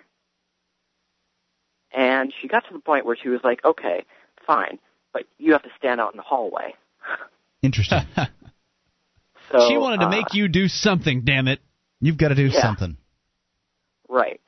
Uh, so I said, you know what, this is illegal. I mean, I have my rights. You can't scare me with your Gestapo, you know. I bet And, that worked. so, you know, I, I I talked to my vice principal, who was, you know, he was a little odd about it at first. You know, he was a little bit scared. You know, it, there's an uh, atheist and an anarchist in his school, but eventually I got him to look it up in the law books, and it says I don't have to stand up. I don't have to say the pledge. So, I mean, it's um, it's interesting that teachers like they they're trying to force their agenda on students. Of course they are. Doesn't take too many people to, uh, uh, you know, too long to figure that one out. It's of course they are. That's one of the reasons they get into school is, uh, you know, to, to teaching is because they want to teach people to believe that the way they do. Right, and they were really trying to shove their ideas down my throat. I never, I never try to. I, I, I'm quiet. I don't, you know, I don't try and, you know, I don't say down with the flag or you know, You weren't whatever. Speechifying. asks Uh, you weren't speechifying to the class just extemporaneously about why pledging is wrong and the flag Right, is a symbol of tyranny. Right, yeah. I was minding my own business. She, you know, she, however, was not. So Interesting. Sort of her job to to not mind her own business, you so, know. So she did successfully boot you out of class, uh, sent you to the principal's office, and that's when uh, the principal you were able to get him to actually admit that you were in the right. Right, right, yeah. Well, good on you. So what's going to happen on Monday? You know, I don't know. Uh, I mean, I'm not going to leave the classroom, and I'm not going to stand up either. So today Whatever. you did voluntarily leave the classroom when she asked you to, and Monday No. you, you will not. Uh, no, I didn't leave. Well, I mean, it was, you know, she said, you know, next time I'm going to have you leave the class because I I, don't want you to. Gotcha. So Monday you're expecting her to try that, and so she did not send you to the principal's office today. No, she, uh, she, no, I went, I went there on my own Got it. business trying to, yeah. So on Monday, then she's uh, presumably going to try to send you out, and you will refuse to go, and that will result likely in her calling some sort of aide to the room. I would imagine. Right, right. Well, thanks for the update on that. Uh, any other thoughts for us tonight? Uh, no, keep, uh, keep coming with the good shows. We will do our best, and thank you for uh, for adding to it. We appreciate hearing from you tonight at 800-259-9231. Julia, were you ever a pledger when you were in in high school? Were you in that group of people? Um, I got in trouble once for not saying the Pledge of Allegiance. The teacher just yelled at me and told me to go to Cuba. Go to Cuba. They, But- they actually have a pledge in Cuba. We talked to somebody from Cuba recently. Yeah, but I think that happened like once, and my my dad was very like really stood up for me in those kind of situations. He really did not like like school any sort of school abuse. He didn't stand for that at all. So I think I got left alone after that. I don't recall exactly uh, what I did, but I I don't recall doing much of pledging of allegiance uh, to the flag all the way back as early as like middle school. Uh, there was something that I did not like about the uh, the entire process. Obviously, I had no idea at the time the truth about the pledge and that it was written by a a socialist named Francis Bellamy back in the 1800s for the purpose of indoctrinating the youth of America and for selling a few flags because he was a flag salesman. So I didn't know any of that stuff. I wish I, I guess I wish I did at the time, but uh, nonetheless, I, there was still something between me and the the pledge that I, I felt was off. I you know, I I said it uh, as I recall sometimes, and then other times I didn't. So you know I kind of moved around with it, but I always stood. Toll free number is 800 259 9231. We continue here with your calls and talk to Derek in Canada. You're on Free Talk Live. Hello, Derek. Hey guys, how's it going? What's on your mind tonight, Derek? Oh, I, I was actually very fascinated when you were talking with the gentleman um, a moment ago about the ability of a government or an organization to focus resources. Yes, sir. And um, if you recall, I was I was talking with you guys the other day too, and uh, I had just brought up the issue of you know w- sort of what what is the what is the end goal of what you're seeking with regard to liberty? Is it liberty or is it uh, liberty a means to some other goal? And uh, when I was thinking about that, I thought, well, maybe I should ask you guys to explain to me um, a bit more detail about what what is the society that you're imagining? If you could build this society on total liberty, um, what would it what would it look like? And the specific questions I had were, how do you um, deter? Like, what would make one person feel bad about, you know, or what should I say, deter them from committing crimes, or who would make the rules and and who prevents one group from getting a whole bunch of guys together who's stronger than the other group and going Okay, and we're already them three and, very, very big questions in here. to- yeah, sorry, sorry to lump them all together, but maybe you could give me more of a, a bit of a general idea. in the free marketplace, who makes the rules are the private property owners, and they will Mm-hmm. make those rules depending on what they think will get them the most business, or you know, make give them the most happiness, or for whatever whatever Mm-hmm. their motivations, their personal motivations are. So they would get to uh, to make the rules. As far as uh, things like crime and stuff like that, and dealing with that, there's a great book over at book.freekeene.com called. Uh, the Market for Liberty, which talks in detail about how it is that the free marketplace can handle things like the judicial system in a much more effective manner uh, and much more uh, affordable manner than and much more humane manner than the uh, the current one size fits all government monopoly system that we all know is is broken uh, beyond repair. So that's the, so the answer is the marketplace can handle that. As far as the group of people coming together and wielding power over over folks, well, we have that today in the form of the government. I can bring it back. I know you probably will already have another question about this. So more more moments uh, with Derek in Canada at 800-259-9231. I don't know if I left out one of his questions, but if I did, I'm sure he'll remind us. 800 259 9231. That is the SACL CAI toll free line. So we already have a group of people wielding power today. Uh, what sort of situation would be different to prevent that in the marketplace? That's a good question. It's Free Talk Live.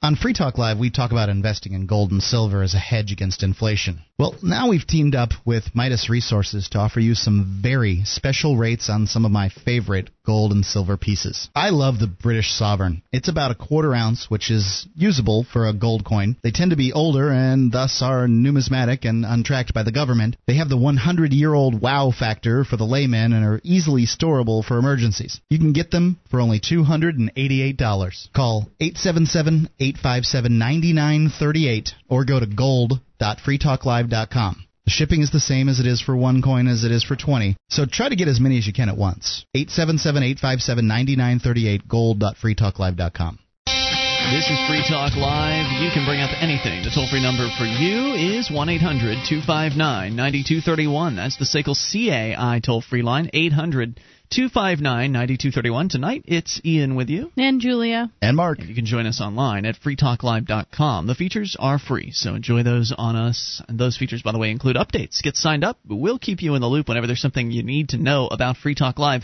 You'll know first if you're on the updates list at updates.freetalklive.com. That's updates.freetalklive.com. Lots of people uh, stocking up on gold and silver to hedge against inflation as an investment or just to have you know something in case of emergencies. Ian, you uh, got something recently from I just uh, did, yeah. gold.freetalklive.com. Last night I went to gold.freetalklive.com and ordered uh, a, a, a fair amount of silver. I got some of the Lakota rounds, which they are beautiful, probably the most look beautiful. I've not seen them in person yet, but I am looking forward to it. And they're you know point nine nine nine one ounce silver pieces, and I've seen them in person, and they are a beautiful, beautiful coin. I like the silver. I just you know I, I have some gold, but I do mostly have so probably like ninety eight percent silver is what I have, and it's just it just seems like it'd be more useful in the event of some sort of calamity. Not that I'm you know completely paranoid about those sorts of things. Just uh, I, I like the silver. So. Same here. I, I think that's more usable.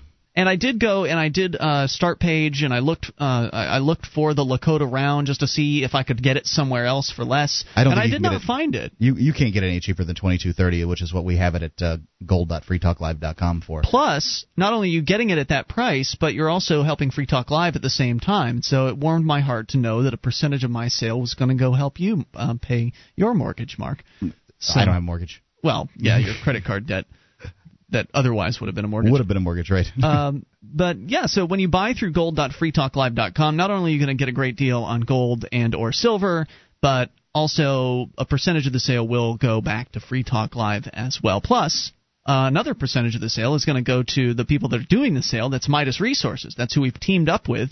And it's a good team up because, well, we've been teamed up with Midas Resources in another way for a long time. They're our syndicate.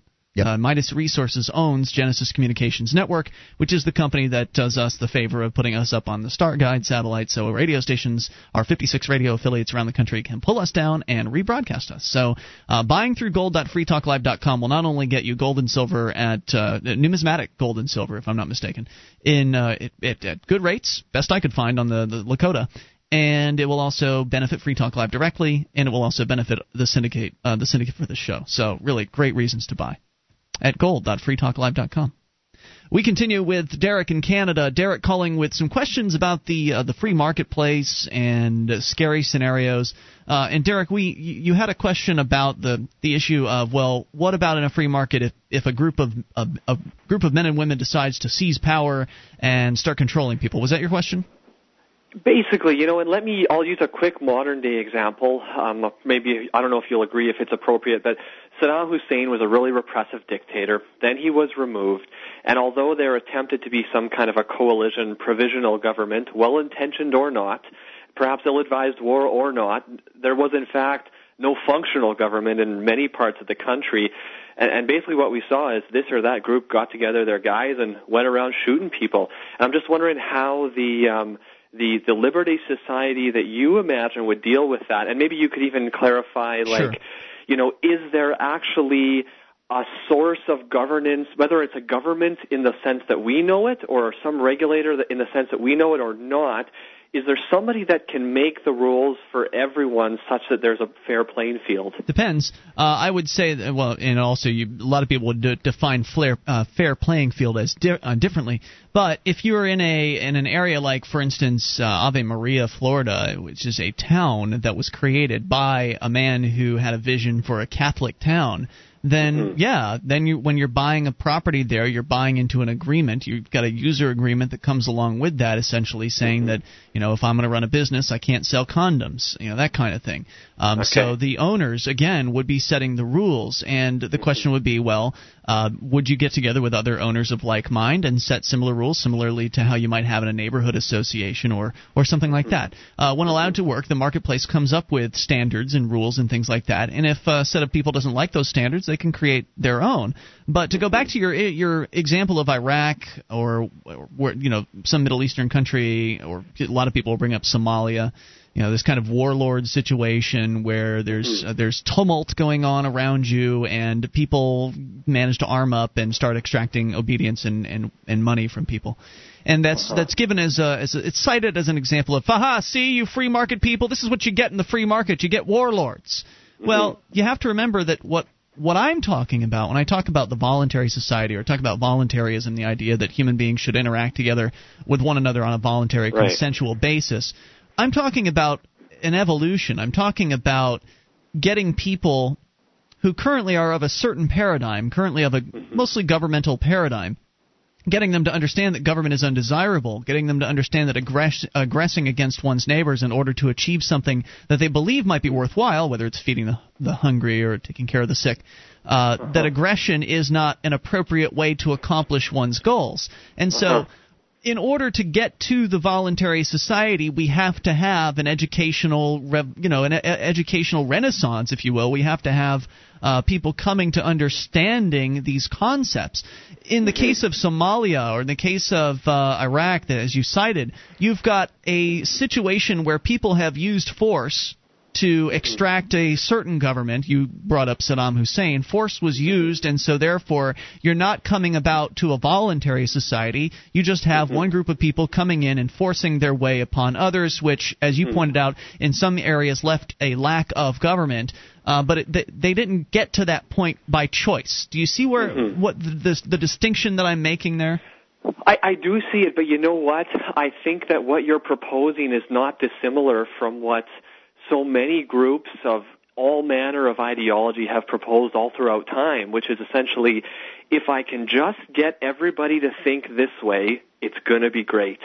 Well, I think Would, would you not That's a agree good with point. that? Yeah, that's a good point. Uh, Um, I I don't know that necessarily that's true. In a free market um, place, essentially you're allowed to think what you want and do what you want as long as you don't stick a gun in somebody else's face and force them to do something. Aha, but see, now you've already made a rule.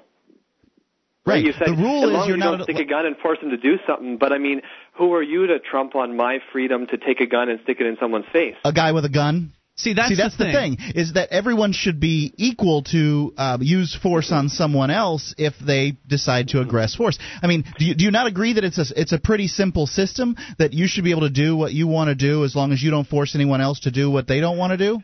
Yeah, you know what? It's it, it really sounds great, but you know, I I, I understand that uh, essentially. You're, you're, it sounds to me like you're trying to have your cake and eat it too. On the one hand, you want everyone to be free and be able to make their own decisions, but on the other hand, in order for that system to work, everyone can't really be free because they all have to be thinking the same way, which is that the system is good and that they should have I see, I see where it. you're coming from, and I understand your critique. What you're saying is Yeah. that in order to get to the voluntary society, you'll have to have everybody thinking in the same manner. And you're right. That's impos- It's an impossibility to think that we'll ever get human beings all on the same page in that Right. uh, in that manner. I think you're right about that. However, the point that you're ignoring is that Mm-hmm. most people operate that way every single day. Most people, with the exception of thugs and government agents, and you know I, I might repeat myself there, but most Uh-huh. Yeah. people interact with one another on a completely consensual basis, day in, day out. What you do is interact with people consensually. Most But you people know would what? I- never. I hold actually- on, Derek. Most of- people would Yeah. never consider going over to their neighbor's house and sticking a gun in their face and demanding a cup of sugar. They'll go and they'll ask for it because they But you know? I, understand voluntary so many interactions. examples that that dis- that disagree with that. Like in in modern society, I mean, I'll give you an example. Like you know, you you were saying, you know, there's there could be this better society based on liberty, but a lot of people don't have the vision for it. That's a great sentiment. Great things are done when people have real vision, right? And uh, for example, you know, the the monarchies of Europe never had the vision of any other system, and and they feared democracy and they thought the people would destroy themselves, but lo and behold, you know, they had never seen democracy. They didn't know what it would be like. Lo and behold, it was better than the monarchies despite all its flaws. And then, I don't know. Somebody could argue that uh, benevolent monar- uh, monarchy would be better than uh, democracy of a bunch of uh, tyrants. But I want, I'll bring it back in a moment here, Derek, at 800 259 9231. That's the SACL CAI toll free line because you haven't effectively rebutted my claim that most people interact on a consensual basis. So we're almost to the voluntary society, in my opinion. It's Free Talk Live. This program is brought to you by FreeKeene.com. FreeKeene.com features audio, video, and blogs chronicling the transition to a voluntary society. FreeKeene.com also has comments and discussion forums so you can be heard. FreeKeene.com.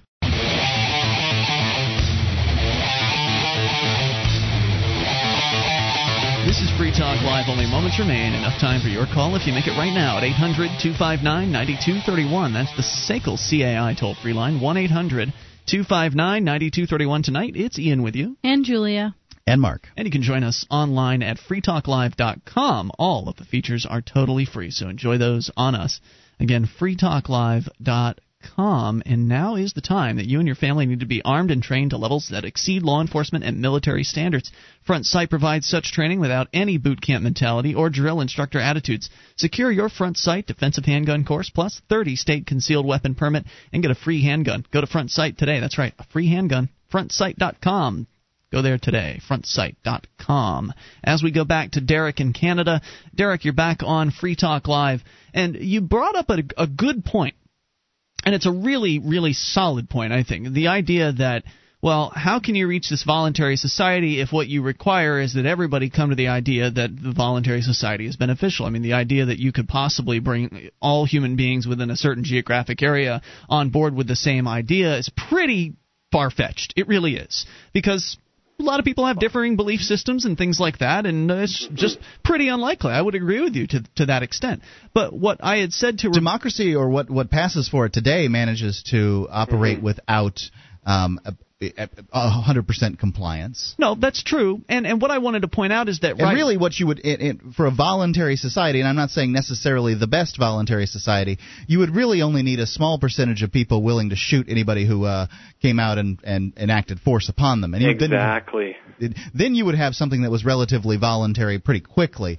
Now, I'm, um, uh, Derek, of the opinion that I'm, I'm all for, for voluntary interaction as often as we can get it in society, and I'm, I want to move towards that direction. For me, peace is the most important issue as opposed to liberty, unlike Ian. Um, and so I, well, I don't think you can have liberty without we need peace, to peel personally. the onion. Um, you know, get the government out of the places that it doesn't need to be. I'd be happy if we could get a government that was 50% the size that we have it today. That that would make Mhm. me happy at the end of my life. Me too. So, Derek, one more point then, and I want to get your thoughts on this. Um, so, what I pointed out to you earlier, and you didn't really have much to say, and I wanted to, to lay it out again, is that right now most people are interacting consensually. Most people are interacting on a voluntary basis. That's why we have peaceful lives. That's why we don't have murderers running through the streets. It's not because there's a cop somewhere in town.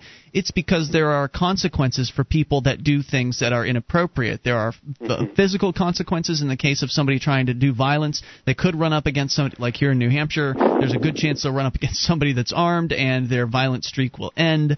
Uh, and so people are voluntarily interacting. And so what I'm talking about is just getting people to come to the conclusion that it's inappropriate to support coercive agencies like the government. Most people don't even realize uh, the you know the danger and the destructions uh, that, that governments cause, or they feel like it's a it's a necessity or that it has to happen. And what I wanted to also point out to you is that things that have changed over time. I mean, you mentioned the monarchies giving way to uh, democracies, but also chattel slavery uh, disappearing over much of the world. It's not completely gone, but uh, for most civilized societies, chattel slavery is considered absolutely horrific and uncivil at this point. Whereas in the past, uh, it was well, relatively well accepted amongst Yeah. uh, civiliz- civilized And the liberty societies. movement is only an extension of that. It is abolition, for the modern modern day. So what we're talking about is achievable, and it doesn't have to be a 100% thing. Um, so I hope that I made that clear. Any other thoughts? Yeah, you know, that's a that's a great point. But again, I think uh, I think it's uh, it's a good sentiment, but I think it it kills itself because if you admit that you it's impossible to get everybody to think one certain thing, and that at, every, at the same time everybody, or at least a large majority of people, thinking that thing is a requisite for the society working based on liberty, I guess the conclusion is that it, is that it couldn't ever work. And I actually take I I do disagree with the premise that you made, which is that in modern day society we don't have murderers running around.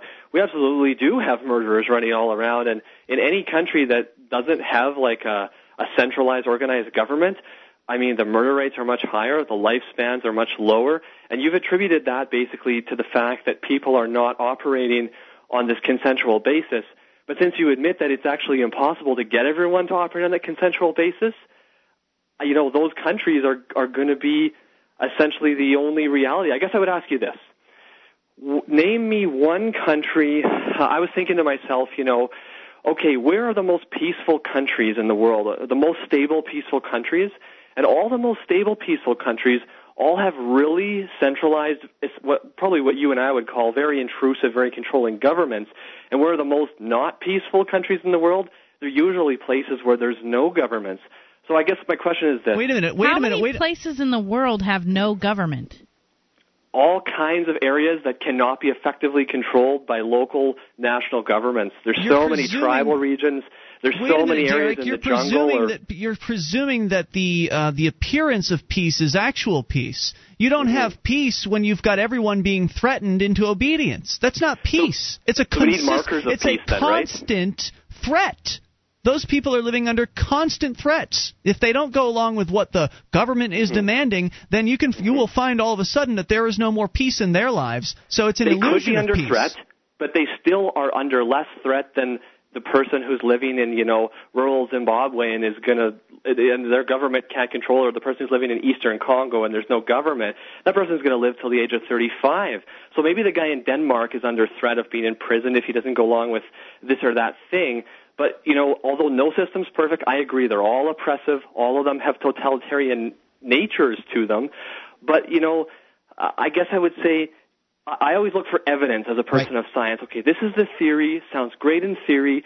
Now, what about in reality? Well, and what in I'm reality, looking for basically is is, I want to see a system that works on the liberty principle. In reality, right now, that's actually better than what we live in right now. I, uh, the the reality is um, that you, what, what you're trotting out is the murderer thing, and it's it's great, and it, it's um, it's where government's strong suit is, and what you're you're going No, for. it's not. Most is the- murderers go uns- unsolved by government, But but it's a strong suit. That he is it is what he's saying is true that um that that the, the very existence of a state prevents a certain amount of crime, and I'm I'm all for that. Um, However. What the state does is it gets bigger very quickly. There's a lot of Right. mission creep with the government. So, Right. if, uh, uh, in order to move towards states of liberty, you've first got to lash that uh, that beast back into controlling the things that it can control and get it the heck out of the 99 other things that it uh, it's poor at, but it wants to do it because it has a monopoly privilege Oh, from totally. that, that one Totally. You So- wanted it to be the 50% reduction, right? I, I, 50% reduction would be great. I think that what probably we could um, that I would like to see in a little farther out in the future, perhaps in my lifetime, maybe not, is people to have you know some choices as far as governance goes. For instance, I was down in Florida relatively recently, and I have to put my seatbelt on there, but I don't have to wear it in New Hampshire. Wouldn't it be kind of neat to pull up my New Hampshire driver's license um, to the uh, Florida Highway Patrolman and say, "Yeah, sorry, I don't have to wear my seatbelt because I'm under a, a different level of governance." Have And you it'd be ever kinda- tried it? Uh, it would it wouldn't work because I'm in their jurisdiction. I always think about Oh, that when I yeah. drive down to Massachusetts You and know- I forget to put my seatbelt on. That if I got pulled over, I'd just say, "Listen, man, I'm free where I am. Don't worry. we live in New Yeah. Hampshire, and You've got your serfs here. My, uh, I'm a different kind of serf, and I operate under different rules. You so I should just, try it. I I just think think you it's kind of interesting, and I think that we, you know, to to a certain level, that you could have some choices in your level of governance, and I think that competition in that arena would be very cool, and uh, I'm I'm I'm looking for that. However, I'll take right now in my lifetime uh, the 50% reduction plus, in government. I, and plus, you know, I, Derek, and thank you for the call Mhm. tonight. I, I don't appreciate the straw manning where you continually trot out uh, Somalia and other uh, areas at which they have essentially gone to a situation with no uh, with no official government through force, through violence. There's still And- government there because um, there are people that are willing to use violence to get what they want to control other people. And there are also uh, it's just not sanctioned by the UN or anyone. Well, in some cases it is. In the case of Somalia, it's my understanding the UN is attempting to foist government upon people in Somalia that don't necessarily want it. So there is this kind of transitional government, I think it's called the TNG, Transitional National Government there in Somalia, that the UN and its uh, allies are shoving down the throats of the Somalis, and the Somalis are, many of them are rejecting it, and so so violence continues because some people there don't want the, the government, and some people are trying to force it on them, and then you've got the warlords that are also trying to seize power. They're trying to uh, to jockey for the position of being the new government in that country. So none of those examples are of people who have come to the conclusion that hey, we realize that monopoly control is not desirable, that this one size fits all government is not something that we want. It's not something that a peaceful society should have, and we're going to move beyond it. And we can move beyond these things. I don't like it when people use the argument, well, things are kind of bad over here, but they could be worse, so you should just be thankful for what you have and get over it, essentially. 'Cause Right. he was Shut saying up, that, go along, get along. Right, Right. That, that that being in the United States was far better than being in the jungle in some some country, and that may be true, but that doesn't mean that things aren't or couldn't be better in the United States. or- Absolutely true. Those those people want to see no progress in life um, because you know if if if the guy uh, Bosch from Mercedes Benz uh, would have said this in the in the 40s, there wouldn't be automatic transmissions now because well he must hate the car if he wants to change the way that uh, manual transmissions work. No, We we, just want to see things work better. Out of time. See you tomorrow night online in the meantime at freetalklive.com. This is Ian. Have you heard of the Millionaire Patriot? You should. He has a free handgun and five days of firearms training waiting for you. That's right. You can attend five days of world class gun training at Front Sight Firearms Training Institute and secure a 30 state concealed weapon permit, all for pennies on the dollar. Plus, if you act fast, the Millionaire Patriot will give you a free Springfield Armory XD pistol in the caliber of your choice. Now is the time. You and your family need to be armed and trained to levels that exceed law enforcement and military standards.